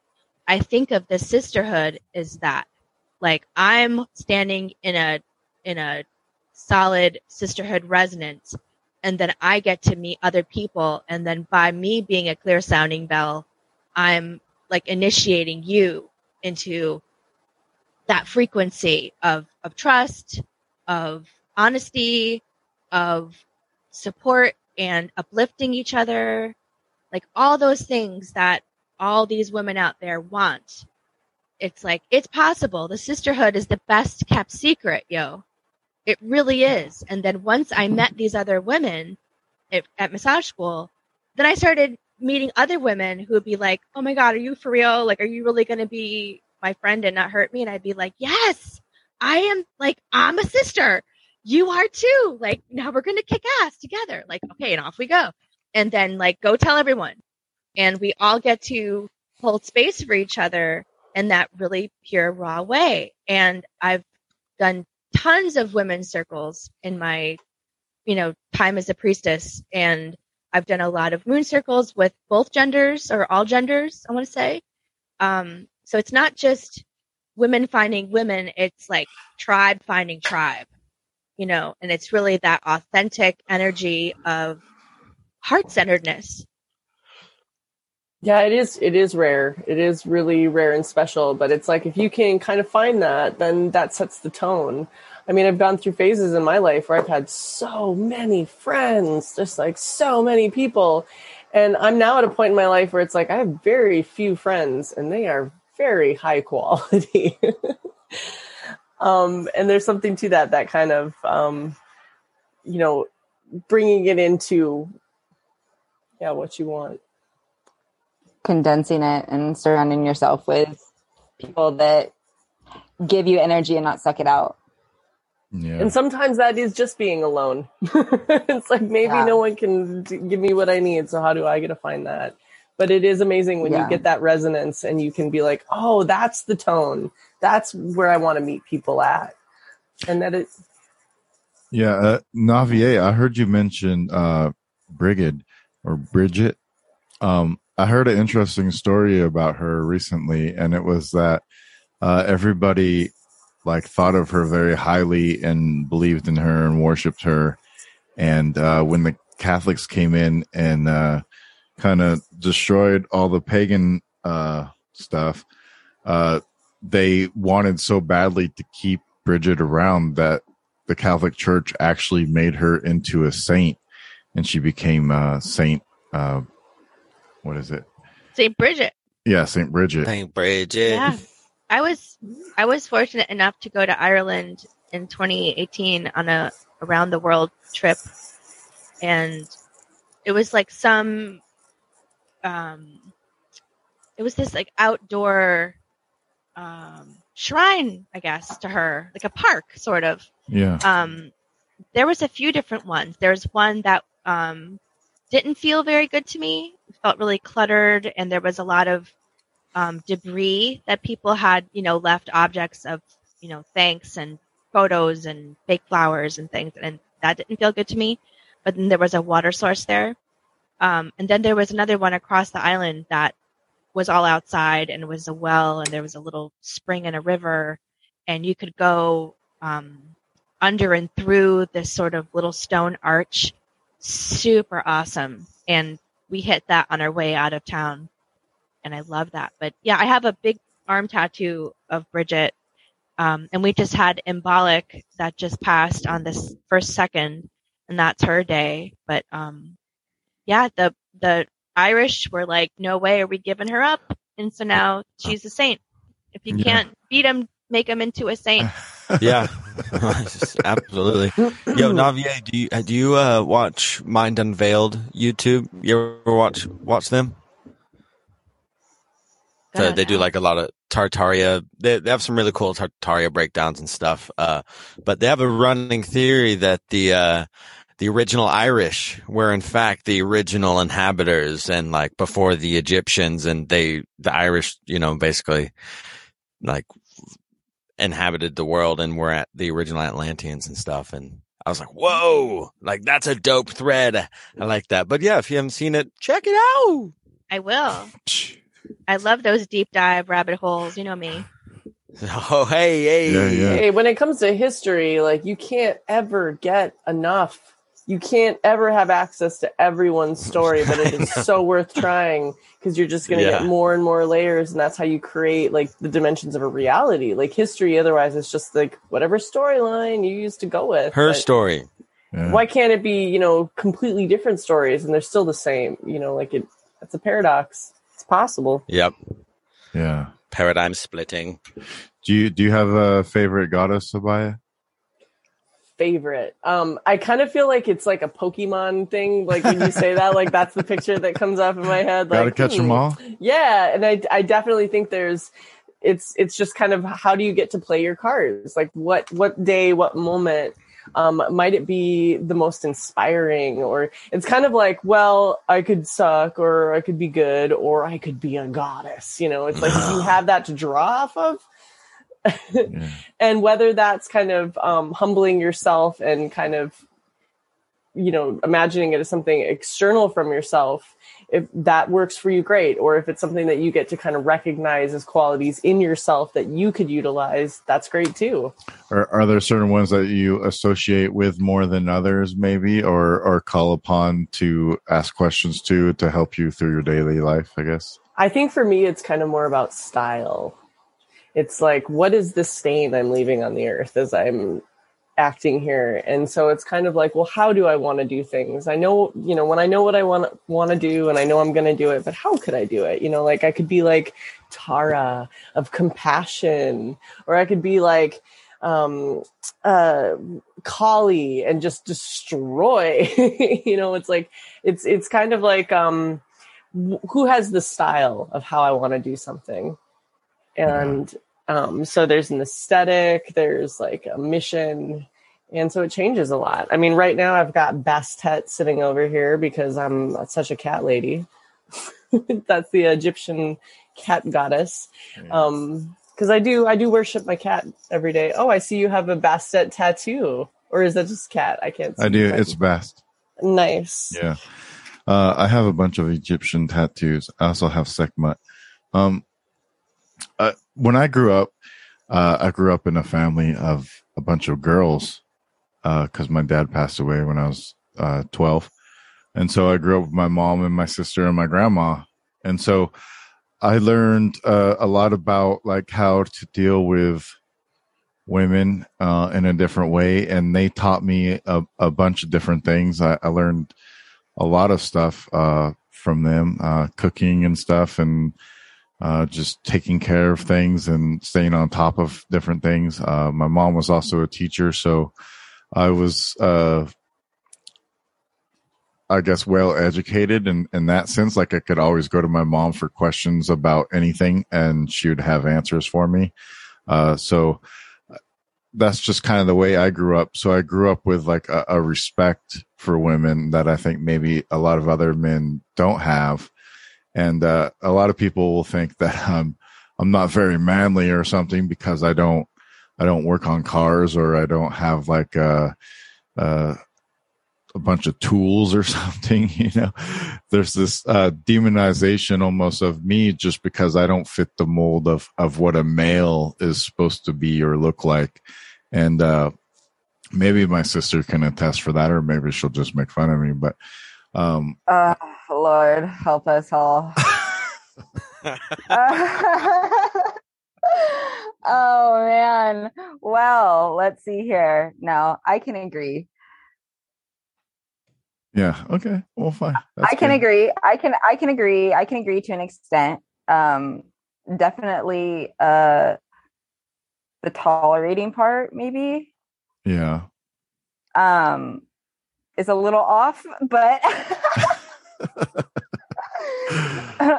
mostly with I you you- just because you got on my nerves a lot but yeah, um I think I think that you have the ability to tune people out very well. So um, you can kind of just get into your own realm and then like just ignore everything going on around you. Because like I know, like growing up, like with our like crazy It's a great grandparents, yeah, like crazy grandparents and like crazy aunt and stuff, and like we're all super loud and um like Portuguese and like just like ruthless with each other. And uh, if you can like literally sit there through a meal, like you're a champion. Like, I mean, there's no other going around, like, there's no getting around that, like, at all. Yeah. Because, like, we, like, will tear each other apart, but, like, it's all in love and it's cool. And we all get along and it's just like a dynamic. And my grandpa obviously has that skill. He can tune us all out also. So Daniel must have inherited that from him because, yeah. Well he also wears hearing aids so he just yeah, n- now it's aided, like, literally aided. yeah. But but what i'm getting at is like you know i i grew up around uh, a lot of females so i kind of understand them in in a different way and uh so the goddess aspect has always been uh big for me because when i first kind of found out about it is with like the knights templar and then when i found out all the stuff about freya and friday the 13th and the divine feminine and M, the letter M and the 13th letter. It started to open up a whole new world to me of all these other things that have been hidden for so long. And I think that this female aspect has kind of been hidden or shunned away or put down uh, by men in society for a long period of time. And I think now is the age and the time that women start to come up again. And, but it's almost like you know we don't need them to like overthrow it's more of like we need to work in balance and in harmony more so with them than what we're doing now and i think that could change a lot of different things maybe uh if men had more respect in that way we wouldn't be out there raping them and cheating on them and and doing all these other horrible things uh that men seem to do Yeah, those those are desperate, um, desperate attempts at claiming power or controlling something outside of Yeah. yourself. And we talked about earlier how, like, if you can see a quality outside of yourself, you already have it. You have all your answers. And I think there's been so much emphasis on desperate control of external things, especially those feminine qualities, like control it, repress it, instead of ooh, invoke it, see it, know it for yourself. Like, how do you get to apply it? and it's just we can we have more tools if we if we it's like uh, women in the workplace you know like why wouldn't we utilize this tool it's a it's a there's a there's a, there is an there's an awakening happening you know and there's this talk these conversations and this you know this understanding and the concept of the divine feminine is is coming back you know um and and it's th- there's been a there's been a ripple in the pond and it shall make its way to the shore. And you know these conversations are helping that and it's it's really good and it's incredibly you know important that we just i guess is try to keep community going even though it's hard to like we're probably gonna have to just create it wherever we're at you know create meetups and create conversations because you know if we don't keep the energy going then you know we we we're we're doomed to repeat this bullshit you know we're I kind of have a, a edgy, edgy question for the ladies. Is uh, what do you think about these new women, uh, the ones that are born with penises, uh, kind of taking over women, womanly things? Um, I just saw that like a girl won uh, a pageant or it was, but it was a transsexual woman uh, becoming uh, uh, a winner or whatever. And then there's there's guys dressing like women and and going and uh, beating women records and things like this. Uh, what is what? How do you feel about that type of thing? Because it seems to be Uh, uh, getting pressed in into society a bit more about this, you know, transsexual nature. Yeah, I don't think that's very cool. I mean, um, if you're born with a dick, then you're a dude. uh, I mean, like, don't come and start trying to take my beauty pageant trophies. No. Um, yeah. But, that, but does it I would- matter though I- too? You know, th- does beauty yeah, it matters. as a pageant does it matter? I mean, Well, Yeah, can I Or- can I mention something about um, not just recent, but kind of earlier um, Yeah, times please, when yeah. there was, um, you know, a lot of times in different cultures, shaman, and this is I different continents too. Uh, the shaman or the medicine people of the tribe would be transsexual, like they Mm-hmm. um, uh, would either embody both genders or some supra gender or the opposite gender of what they're born or into. none. Yeah, and so I think that, um, and with colonialism, you know, that got really wiped away, and so now we're coming into a new era of kind of reclaiming um, more of our original and indigenous practices and seeing how actually they're so helpful. Um, but we're also navigating that. You know, it's like, is something going to take away from something what we want, or is it adding to it? And that's something that we're kind of calibrating right now. Right. So is it adding to Yeah. it or is it taking away? I mean, I, for me, I look at it very circumstantially. Um, I'm getting surprised all the time about things that I thought I would like or things that I thought I would hate. So, um, I, I, I, I personally am still kind of claiming the gender that I was born with. So I can't say what that experience is like. Um, so I'm just kind of viewing it, but, uh, it's going to affect different people differently. Just like a strong woman might affect a man who had a very patriarchal background. You know, we, we get provoked by things that we're kind of getting new information and we get to decide how much we want to integrate that into our life or how much we want to kind of decide for our own identity. Yeah.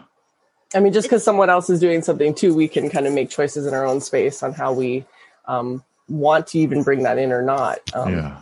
So just because someone else is doing something, there's times where that might affect us or times where it's not. Yeah, I totally agree with that statement too. Navier. it seems as though we have a lot to learn about gender and we are in this place in in history or whatever you want to call it in this timeline where this is up gender is up and i don't know if any of y'all remember but there was a time when um, you would go into a restaurant and there wasn't a handicap stall. There wasn't a ramp. There wasn't handicap accessible jack.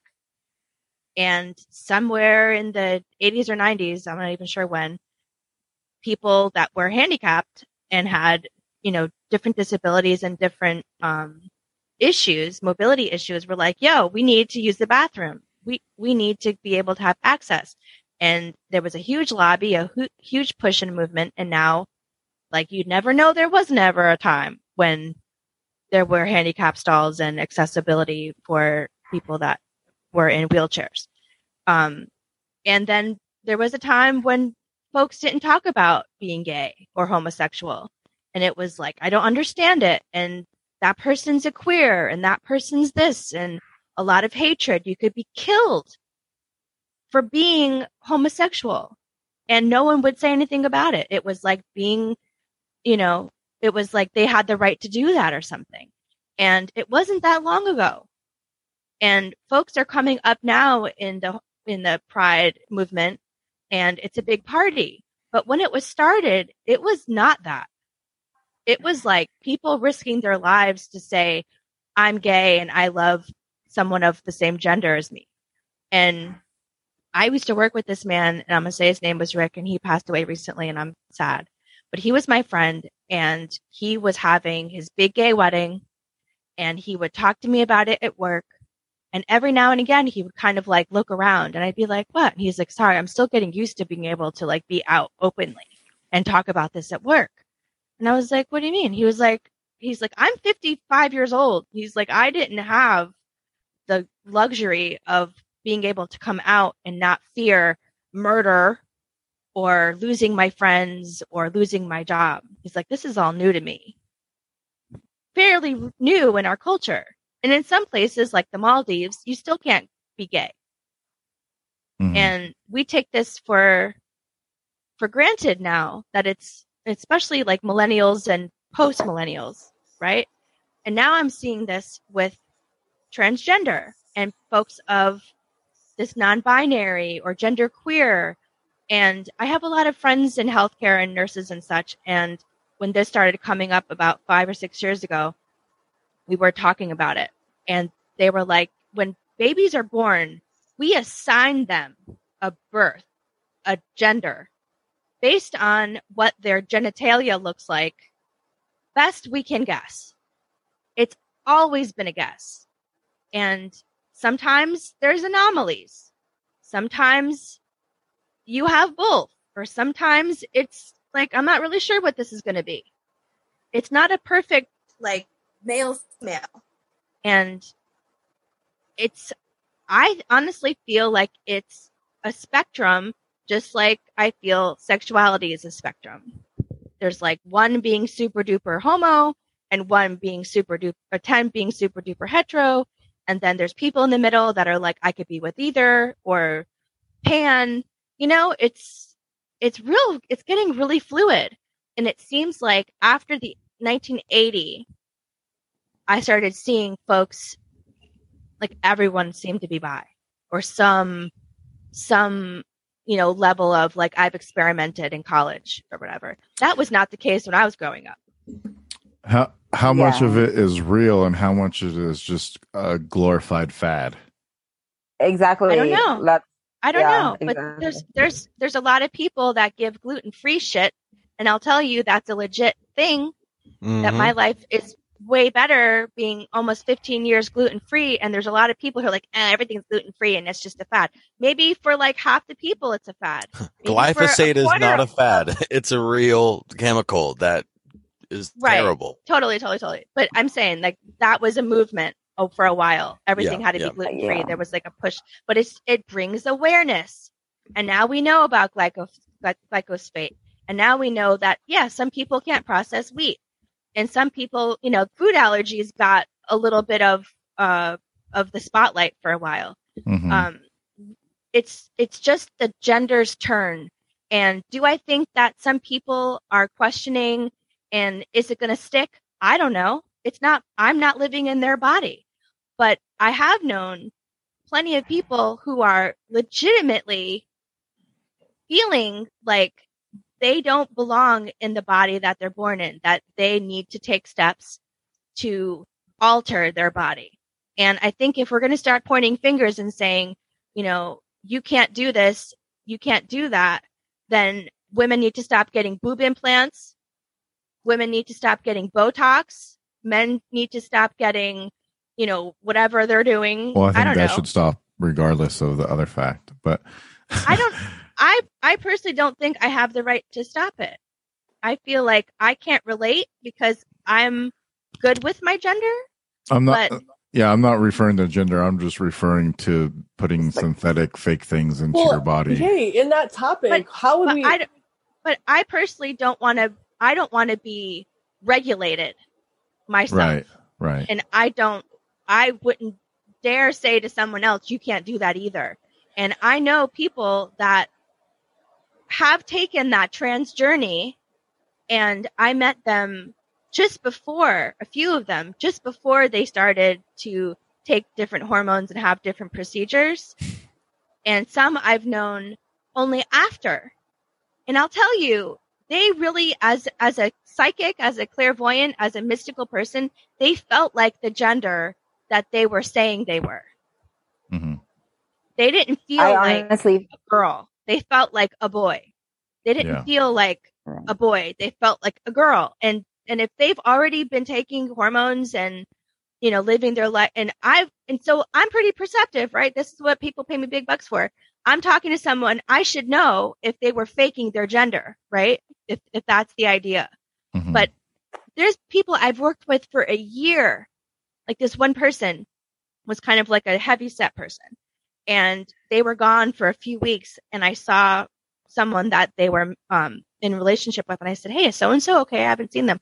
And they were like, Oh yeah, they had top surgery. And I was like, Huh? And they're like, They had they had top surgery. And I was like, What? And they're like, They're they're transgender. And I was like, Huh?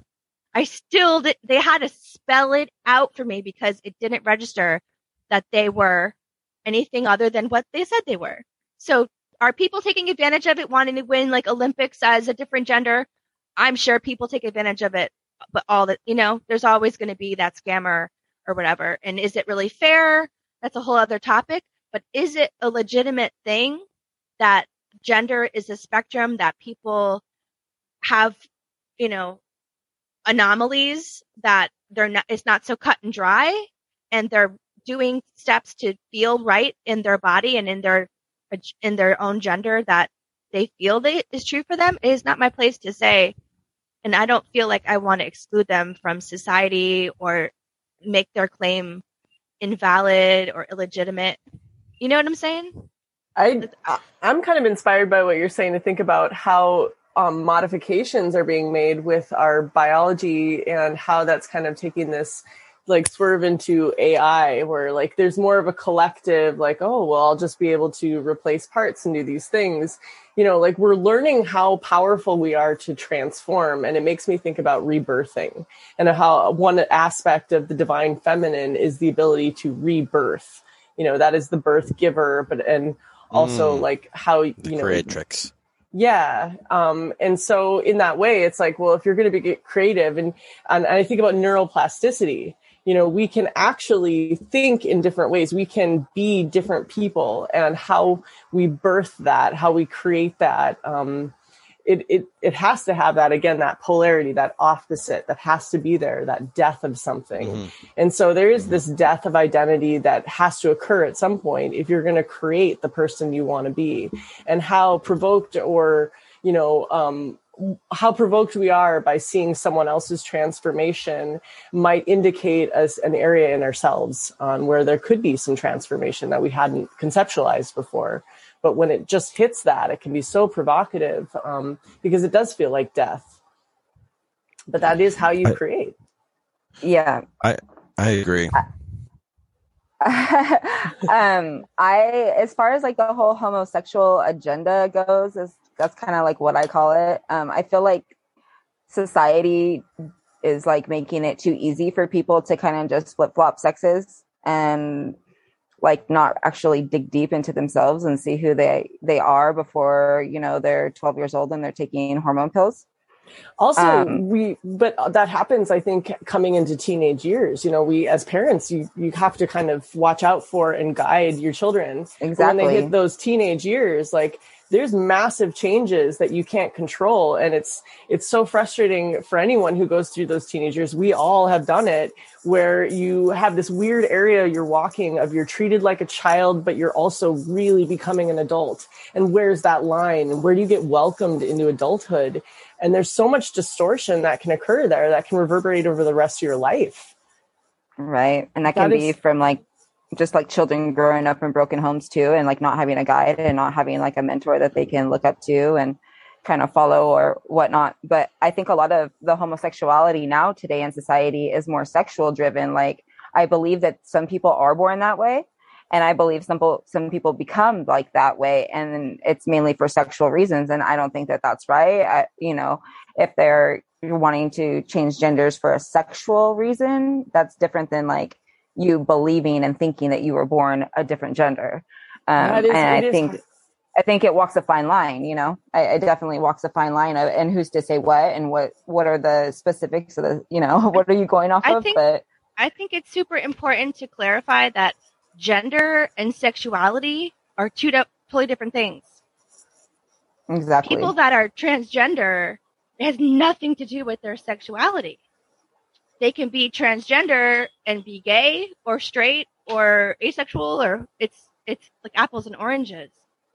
You know what I'm saying? Yeah, but my point is is that the the the people who do believe that they're trans or claim to be trans or become trans, they if they do it for sexual purposes, then that's a whole different aspect of it. And and a lot of people I feel like or I've seen do do for sexual just sexual pure sexual reasons. Wh- Well- whether it not be everybody, of course, no. And and then that's just my what I've some- people might you know? have more of an association of their identity being sexual you know that's possible too just like some Yeah, people true. they are That's their very true. job they're like no i am an engineer like this is who i am and what i do and some people are like well i am sexual and this is how i feel this is who i am there's a lot of different ways to take identity or what direction to put that and how it's um, filtered to another person too. You know like i can identify kind of as different people based off of who i'm interacting with what the situation is you know if i'm being professional if i'm being personal um, and that, there's so many dimensions to that. And i keep kind of looking at this through the the lens of the divine feminine. And i i'm kind of like wondering to bring it back what is this um, like divine quality because we're talking a lot about gender and sexuality and female versus male but that this divine quality is kind of like how does that tie into this Have you all ever seen The Wicker Man, like the OG one, 1973, with Christopher Lee? No. Go watch it. If you haven't seen it, oh my god, I haven't seen the remake out of principle. I refuse. No shade on Nicolas Cage or whatever, but um, Don't worry, I'll I'll watch I'll watch them both and give you a full report. okay. I would love that. We should just do a podcast on it. But um there is a there is a moment where lord Summerisle in all of his splendor leads a parade like a ritual um march down to the ocean. And he is dressed in drag.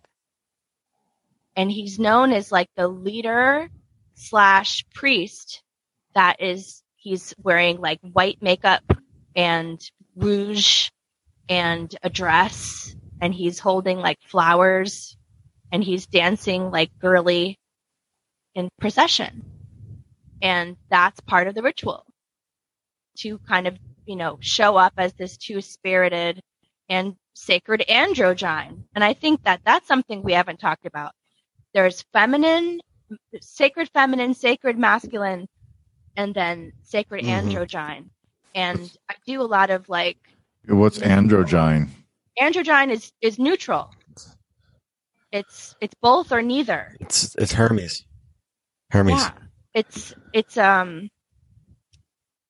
yeah, it's that that neutral place and it's the they. And that's there. And I I do a lot of meditations with the planetary bodies. And some of them come up as sacred androgyne. They don't come up as male or female. And I'll tell you, when I meditate with the earth, it's male. It is currently in its male form interacting with me, not feminine. And it's asked me, and I, this might sound a little gray, but this earth as a God force has asked me to not think of him or it as female because it's actually detrimental right now.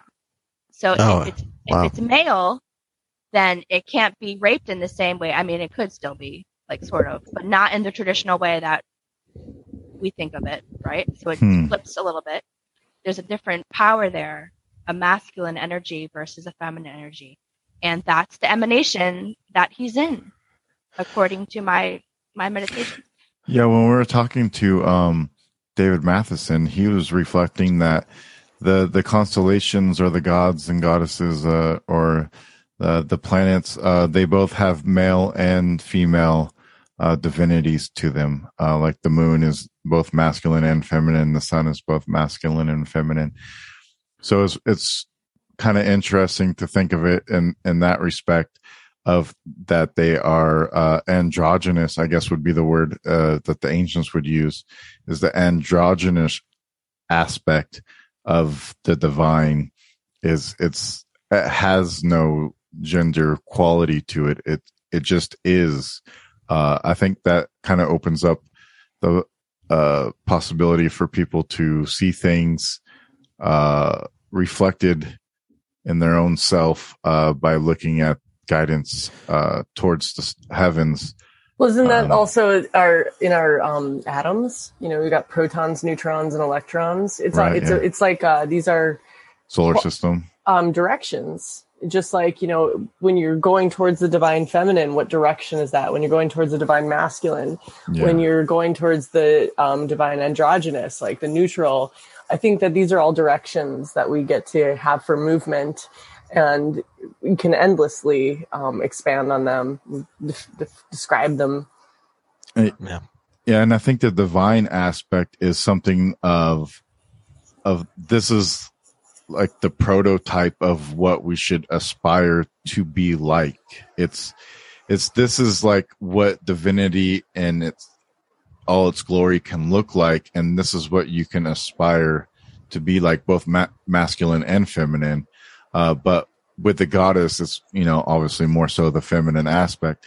And it, I think a lot of times we hold uh famous people or you know celebrities or or uh sports stars or whatever else in this divinity light instead of uh like a archetype of what we can strive to be uh all encompassing and and more so than than just a one person or whatnot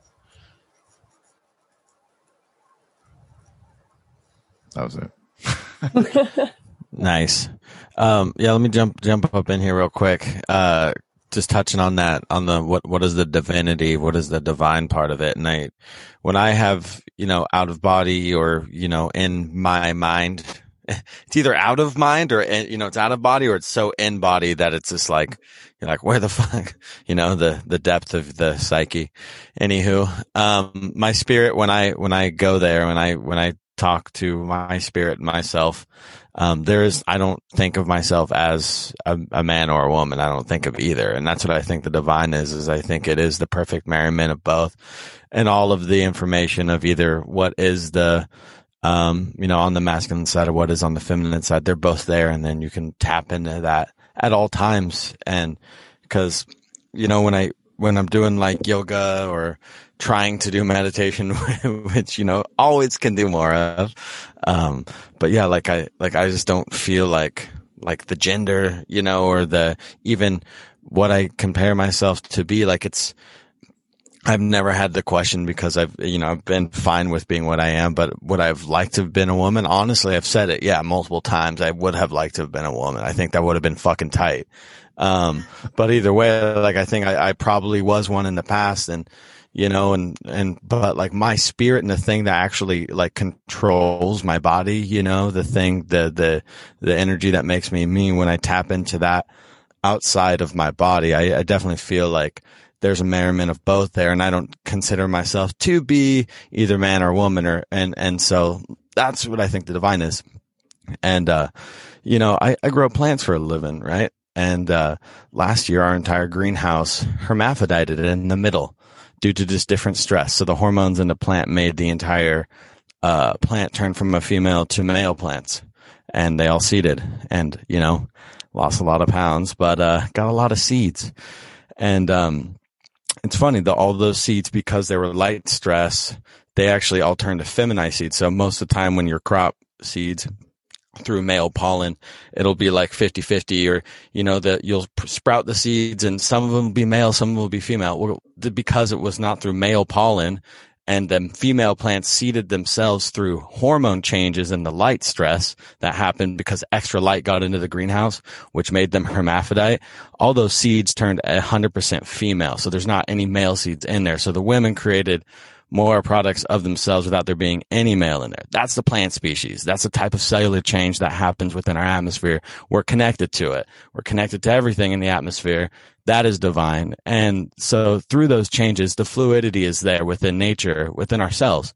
And so I think, you know, we talk a lot about the physical realm, being here, understanding what it means to be human, which is obviously incredibly important. But outside of ourselves, in our mind, I think it's a perfect, perfect merriment of the both.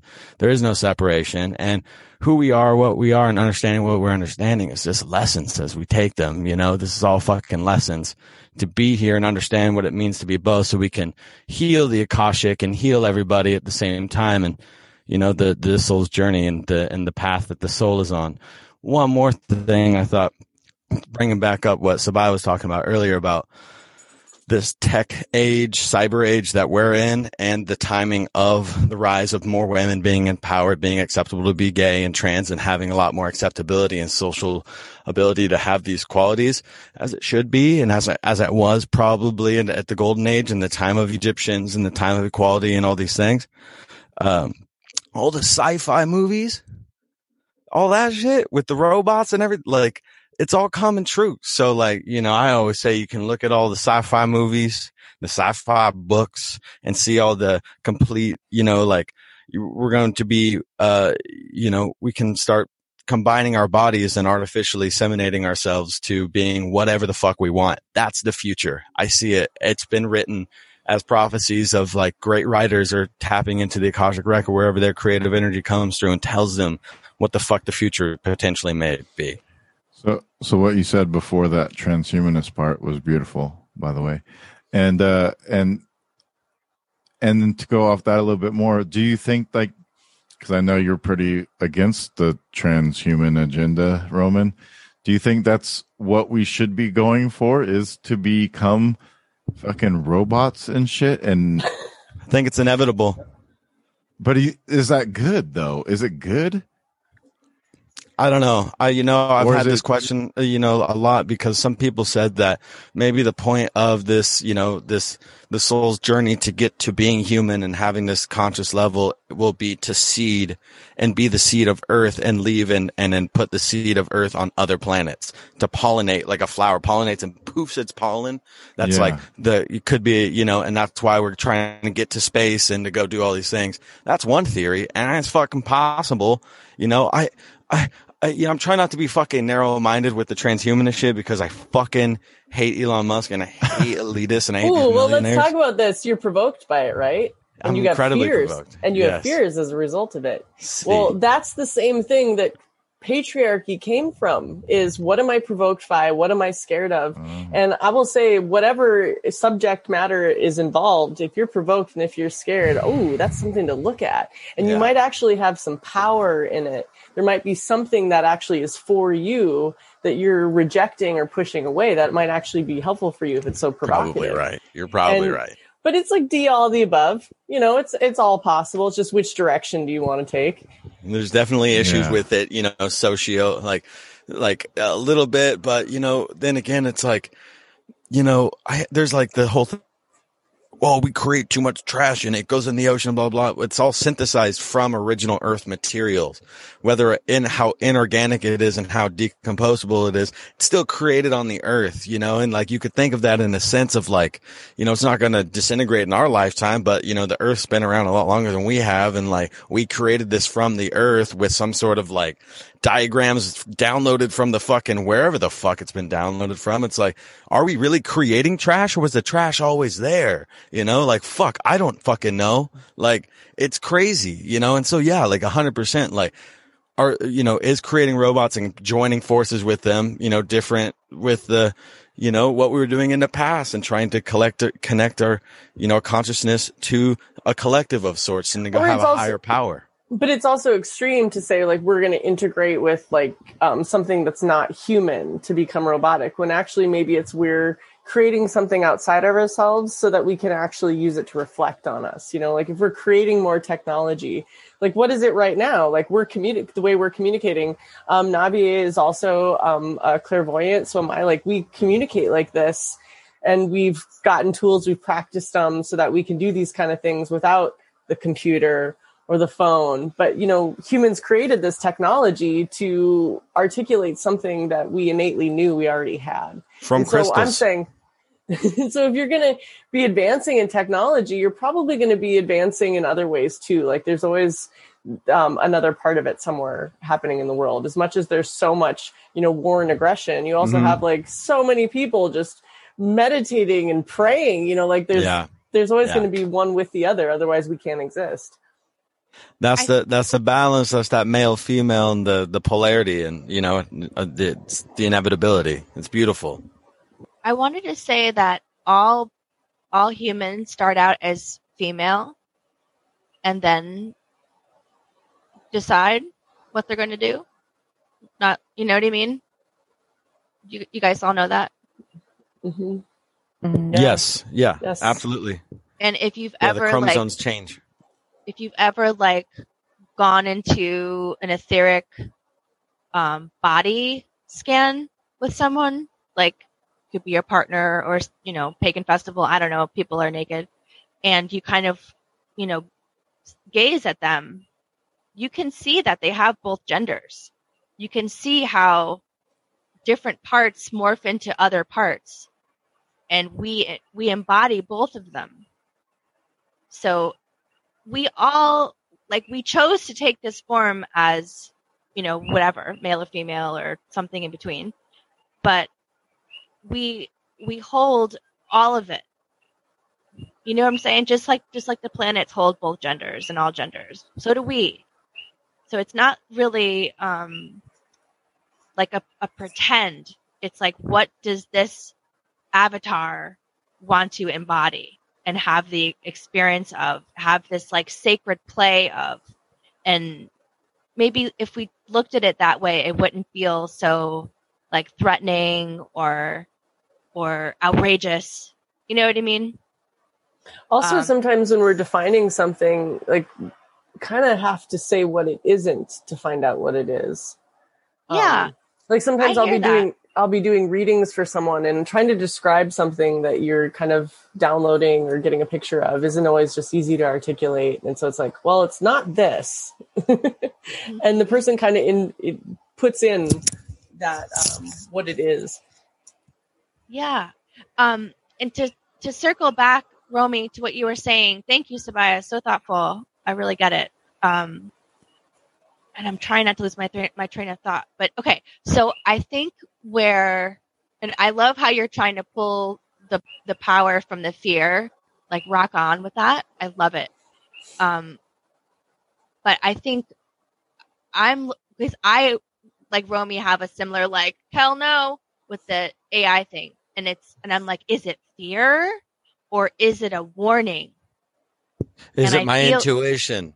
Our intuition. The intuition. Sorry. it it feels like a warning that so it's not the tech it's not like being uplifted by mechanical tech or any you know whatever it's not that and i was processing this as you were talking earlier i think how i can identify it is it feels like unsafe like it could be a takeover it could be hacked and i it's not like i don't want to be upgraded with with tech. I don't think that's my my fear or issue but it's a warning around how can this take us away from our humanity take us away from our sovereignty and take us down a road of i don't know a road i don't want to go down Well, it seems like tech is like about doing this. It's getting something done. Whereas there's this beingness, this really feminine quality associated like with the earth.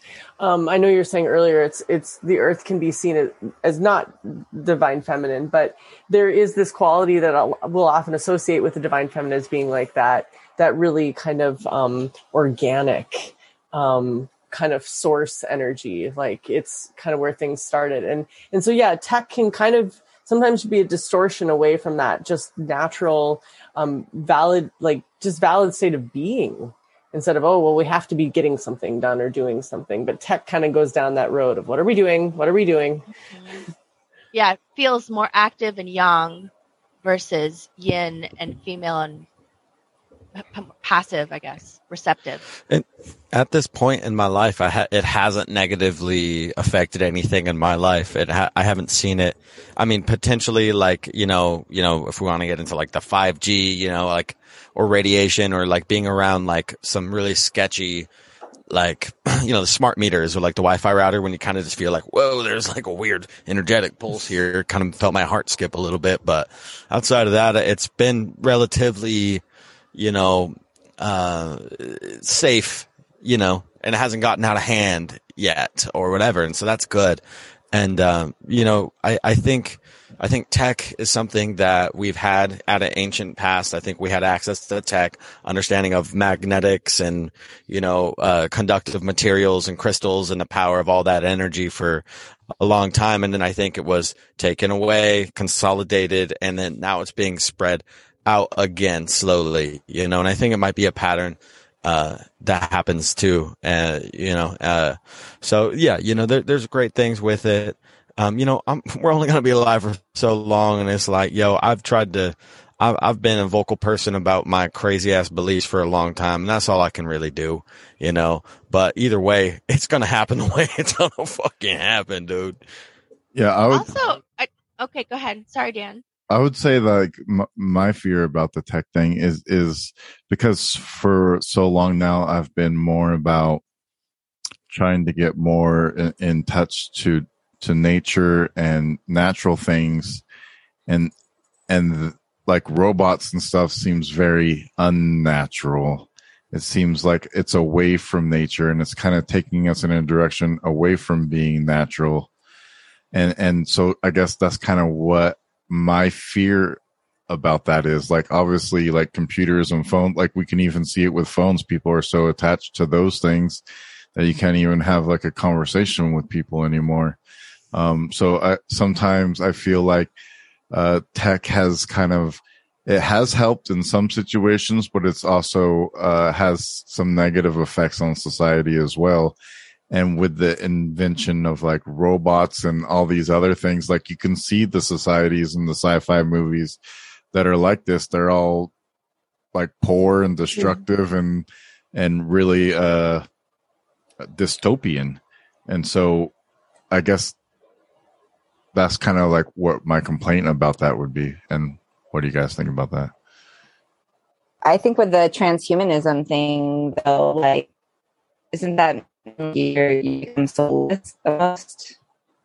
you, you cut I out. mean, like, is, isn't that uh the for the transhumanism thing? uh, Isn't that like you become soulless, or I mean, how does that work? Y- yeah, Like, you're you merging. like No, ro- merging with machine Yeah, well, like yeah, the one. no. Let's follow that thread. Yeah, the soulless part. Because if you're going to be full on tech, how are you supposed to feel? How are you supposed to have pain? Yeah. How are you supposed to get information? Like, that's you're part of being conscious. Yeah, your consciousness is like totally fades away then at that point, right? I mean, you have like no intuition, like no gut feeling, like you're just driven by something mechanical that's not natural. I mean, we're all at this is uncharted territory. Like we don't Mhm. know. right yeah Just and just to bring it back to like the whole trans conversation is like we don't really know how this plays out. Like trans people have always existed, but in this society, they've always been like for the most part closeted, right? So how is this going to play out? We have like open doors on, you know, junior high, high school folks that are get to explore their sexuality and their gender. Like, is it all going to fall back into balance, you know, on their own personal journey? Is this, is there more trans people now than there ever was? Is there more queer people now than there ever was?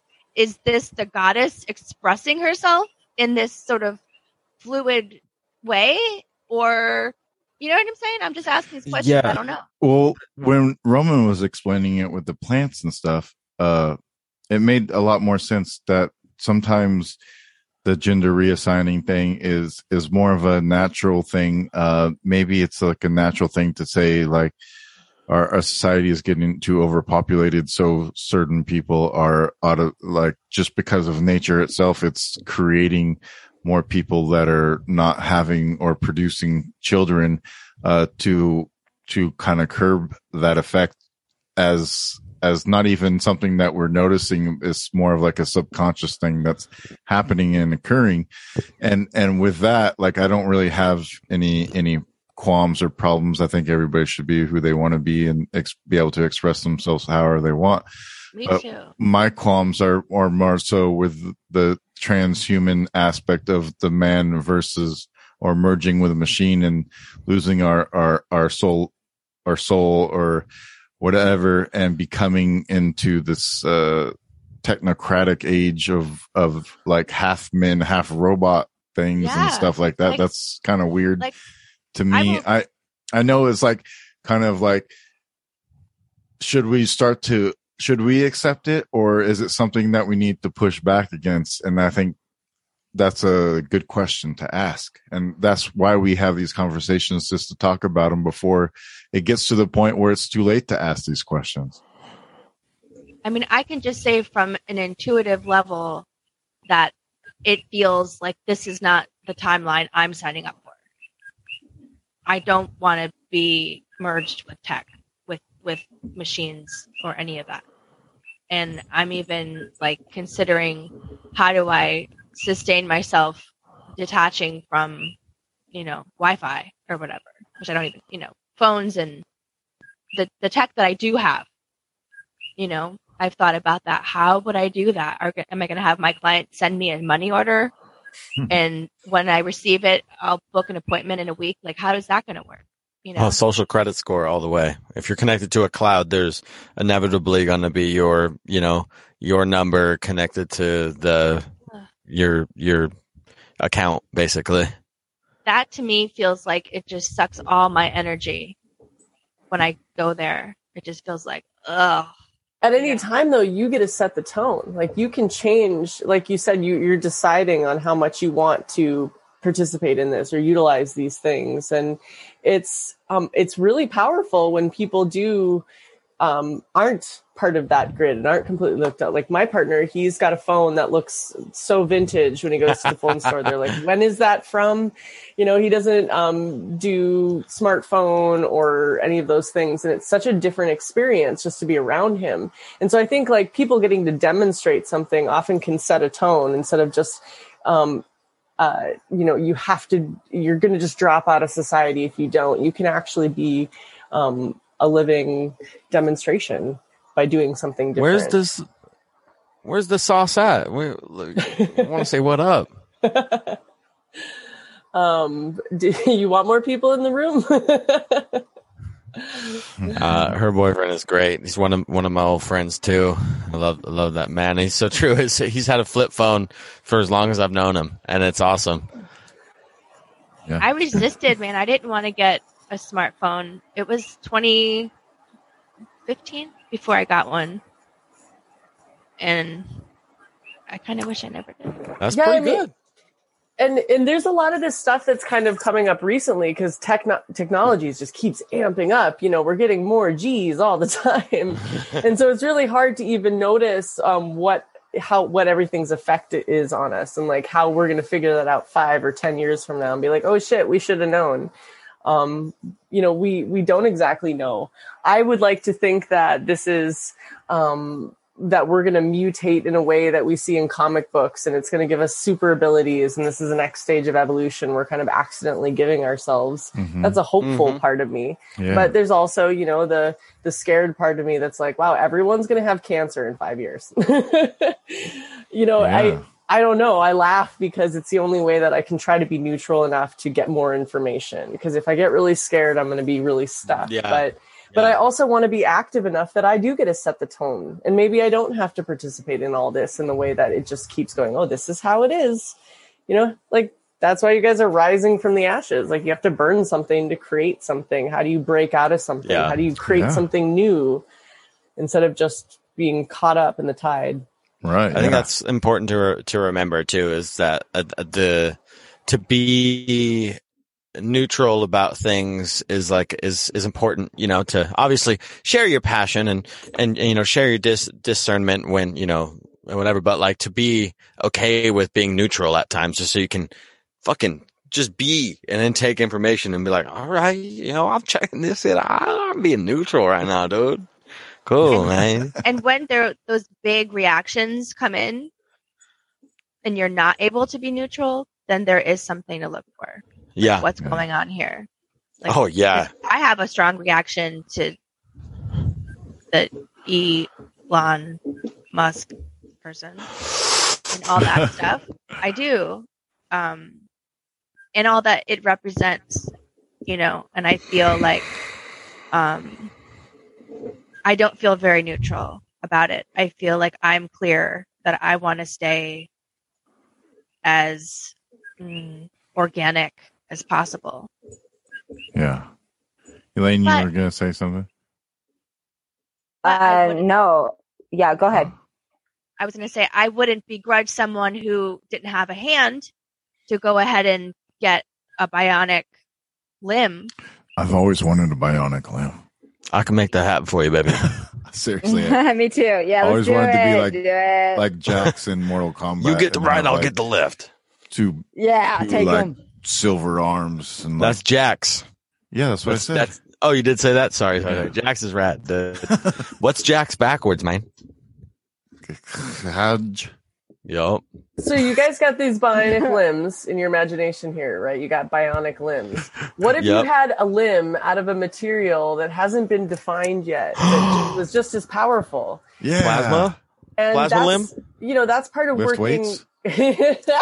weights? and energetically, yes, like Yeah. um doing clairvoyant Well- work. Like there's so much stuff that Buddhist monks can uh, poke holes in trees with their fingers, and they're not very strong at all.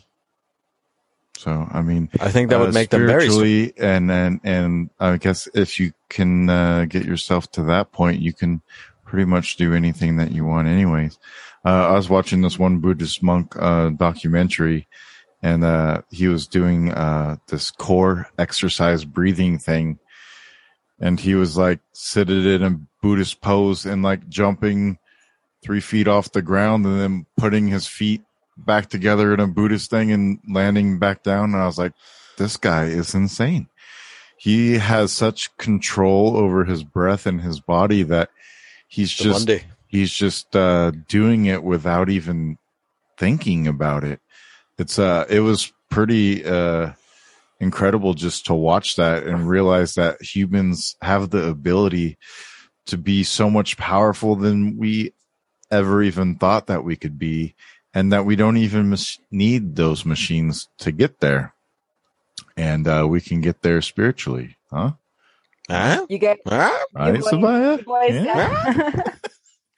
you boys sound like you want to be Mr. Gadget, like the modern day Mr. Gadget. It's like Uh, go go freaking super duper. Well, I'm super in. I'm super into superheroes and and villains and stuff like that, and I grew up with like superheroes and stuff. So I, I remember like X Men was my favorite thing, and I remember like the mutant thing and how they treated the mutants, and there was a uprising for mutant uh uh rights basically and everything and because all the humans were trying to kill the mutants because they couldn't have powers and they didn't like that these other people could have powers and so i always say like we need mutants and stuff before we get the robots you know those kind of come hand in hand and there's a bunch of new stuff CRISPR. going on with like yeah there's a bunch of new stuff Oh, going on Lord. with uh, gene altering and everything like that too and Same time, it's baby. like what what you know what's the limit of what we can do to ourselves and what should be that limit you know it, should we put limits on that or is that something Do we we should need just to? be able to like be like we can do whatever we want to do but then if somebody gets too powerful to like you know destroy whole cities with their eyeballs like is is there uh is there an extent to where well, we when are we gonna to go when are we gonna get to the point where how do we control ourselves instead of each other? As long as we're trying to control each other, it's just never gonna end. But if we can be more focused on how we control ourselves and things like the divine feminine, and the divine masculine, all these questions, like these are ways for us to understand ourselves. If we're provoked, if we're interested, if we're angry, if we're feeling, like we get So- to yeah so what if Like, society and do we need to need- push it to the limit? Well, what if society and media taught us how to be uh, more inward with ourselves and meditate and uh, do more productive things with our life instead of uh, send us on the Germany uh, journey of of uh, transhumanism and uh, synthetic versions of ourselves. Yeah, I mean, I think that all sounds well and good, but like, how about you just like be normal? I mean, like, follow your intuition and like, f- and find it on your own. You know what I mean? Like, why, why does it have to be le- necessarily a transformation for the electro, Like, So you know? yeah, so I, again, is that is that the point though too of of these uh of the elite that we talk about is that the point is to force us into the into uh rejecting that and becoming more spiritual and doing things more natural uh are, are they trying to be like the that negative force or energy uh that's helping us grow or is it is it needed or is it not needed i guess I think you're going to find whatever you're looking for. And the more that you focus on something, like you're going to get more information about it. If you think you're done, then you're done. But if you're going to keep looking at something, I mean, you guys are never going to run out of material for your podcast. yeah, I know. Uh, but the they might shut us all down, so who knows what will happen? I mean, they're already after Joe Rogan, and I saw a thing about people that talk about uh, some of the subjects that we talk about uh, might be terrorists. So, I mean, wh- there is there an end to the means? You know, I mean, at some point, will we have to stop just because uh, we can't even talk about it anymore? Is there so much control over society that we can't even be normal? Uh, like you said earlier, we should be able to choose what we want to do. If we want to live in the wilderness, we can live in the wilderness. But what happens when you can't because society, because the power structure won't let you do that? Then you say, motherfuck the police. just like with uh with the with the JAB and and stuff, you know, people having to quit their jobs uh to not get it or, you know, so there's there's already that stuff in effect that we see today and how much more of that is going to be in effect in five ten years down the road I think that's determined by the people and the people fighting back and fighting for what they believe in and going against the grain and not just following the herd, you know? Yeah, it's a Like- it's a big lesson to for us to actually wake the fuck up. You know. Yeah. Wake up. sovereignty is, is really important. And I What- think that's what is important Body sovereignty, mm-hmm having sovereignty over your own body yes and and and being able to express yourself as who you are. As long as you're not hurting any, I'm not talking about like, you know, hurting other people. But I'm talking about you being who you are and being able to express that and and choose because of what feels right for you based on your own morals, ethics and inner code. Like it doesn't have to be aligned with a religion because you could be a religion of one. But I wanted to I wanted just to circle back. We were talking. Um, I didn't. I didn't know how to jump in, but this, this is a couple topics back. I'm sorry, but um, talking about genetics and different things. I mean, I really feel like we've already been um, genetically created, or or manipulated accelerated or manipulated or whatever you want to call it. You know what I mean? It's just natural that now humanity has this propensity of like, oh, we've discovered the science and now we're able to do that. I don't think it's new. I think we are genetically manipulated creatures. Hmm. I definitely feel very GMO'd. I'm so sensitive with all my Yeah. can't have handle the sun or I can't handle like certain foods. I just am like, wow, I've been GMO'd to But I You're like one of, also- those, one of those shaky little dogs. Chihuahua. it's also because like I'm the same way, Sabaya. I'm a seer. I'm a sensitive seer, mystical person. So like, I have food allergies and all different sensitivities too, and I'm also autistic and ADHD and so this neurodivergence. If you haven't looked into that, look for yourself. Look into that because Oh, yeah. it's been really interesting. So having sensitivities um, kind of goes hand in hand with being wired differently than the rest of society. Like I'm never going to be normal. Someone said earlier, be just be normal. I'm never going to be normal. I'm the queerest, oddest, weirdest person, and I'm built that way. I'm meant to be that way, and I'm finally okay with it. and not, I mean, I haven't been trying to conform or fit in for a long time, but there's been this othered feeling. And some of, some folks that have gone against the mainstream narrative this time around know what I'm talking about now. The more mainstream people that are suddenly being othered because of their viewpoints know what the weirdos have been feeling most of our lives. You know what I'm saying? So the mainstream who's signing up for the JAB are saying to the people who are not signing up for the JAB and saying, just be normal and get it. See what I'm saying? Like, no, I don't want to. And that's what the, that's the, that's what the response is because that doesn't feel right to them. So we all get to decide what's normal for ourselves. And I don't know. I think it's kind of sexy Yeah. to be different and to be an individual and to be accepted for that and even maybe admired for it or like I love when people are freaky and weird. I think it's awesome that they're expressing themselves and it's not looking like everything else. You know what I mean? I think we're kind of taught to like homogenize. Mm-hmm. And that's one of my biggest triggers around the transhuman stuff is like, I don't want to be, you know, a Borg. Um, want to be the same. Yeah, I think everybody has the right to choose. You know, everybody you know can make their own choice in life of what they want to do and everything else. But I I do think that there becomes a time where if it interrupts like somebody else's experience, then in a negative way, then that's like an issue. You know what I mean? I think that um, the the fem the divine feminine of creating of kind of like constantly birthing something means that it's like endless surprises. There's going to always be something that's going to surprise us, and there's always going to be something new because that's like the essence of creativity. There's always going to be a derivation, um, and how we get to embrace that within ourselves without it becoming something that has to come from outside of ourselves is i think really interesting to look at like how am i birthing a new aspect of myself or a new way of doing things or a new way of understanding things? You know it's not necessarily how the audience receives me but how do i get to kind of play that part and be seen? How do i see myself i think is becoming increasingly important.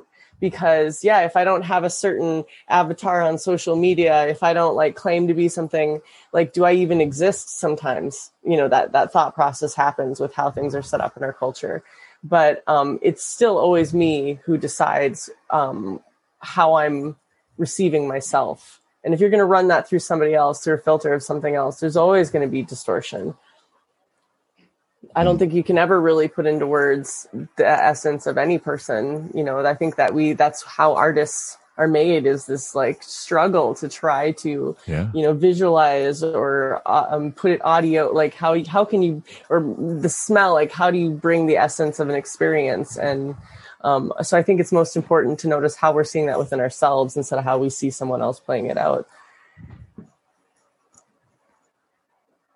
I really Yeah. off there. No, that's Oh, that was that's beautiful. good. Yeah, that's Have great. you, have you guys ever seen that movie I Heart Huckabees? I think so. Yeah. So there's this existential detectives Yes. and they do this whole thing of like, how am I not myself? How am I not myself?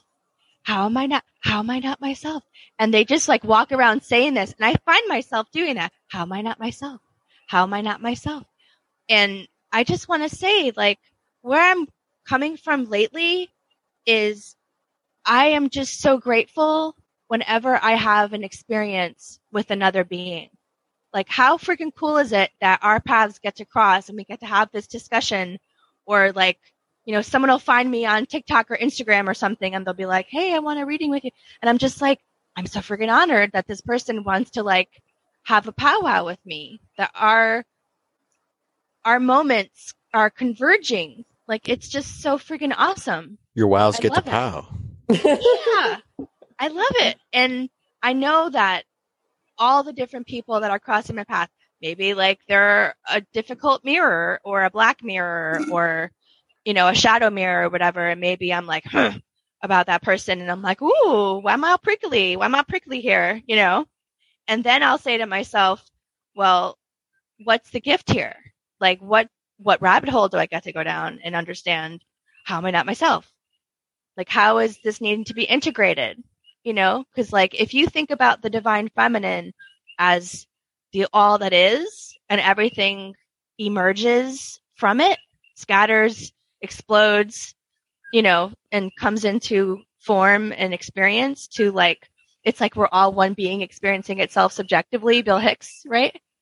Um that's where I go with it. Like that's the goddess. The goddess is everything and everything in the embodied manifest world is like her dream, you know? That's what I'm saying. Yeah, excellent. Um, that's actually a good place to end right there. Uh, I'm going to go around and let everybody have a final thought. And uh, Sabaya and Navier, tell people where they can find you at so that uh, they can get in touch with you and uh, so you can touch their beautiful souls. we'll start with Sabaya. Uh, thanks. Thanks for having me on today, guys. Um, uh, you can find me at Vision Oh, Switch. yeah, of course, but um, yeah, Vision Switch dot space. It's just one word. Excellent. And Navier. I have a link tree, which is one link to rule them all. And it's L I N K T R dot E E backslash a wandering witch. And there, there's links to my podcast, my Patreon, and my Etsy shop, and all social media, YouTube, etc.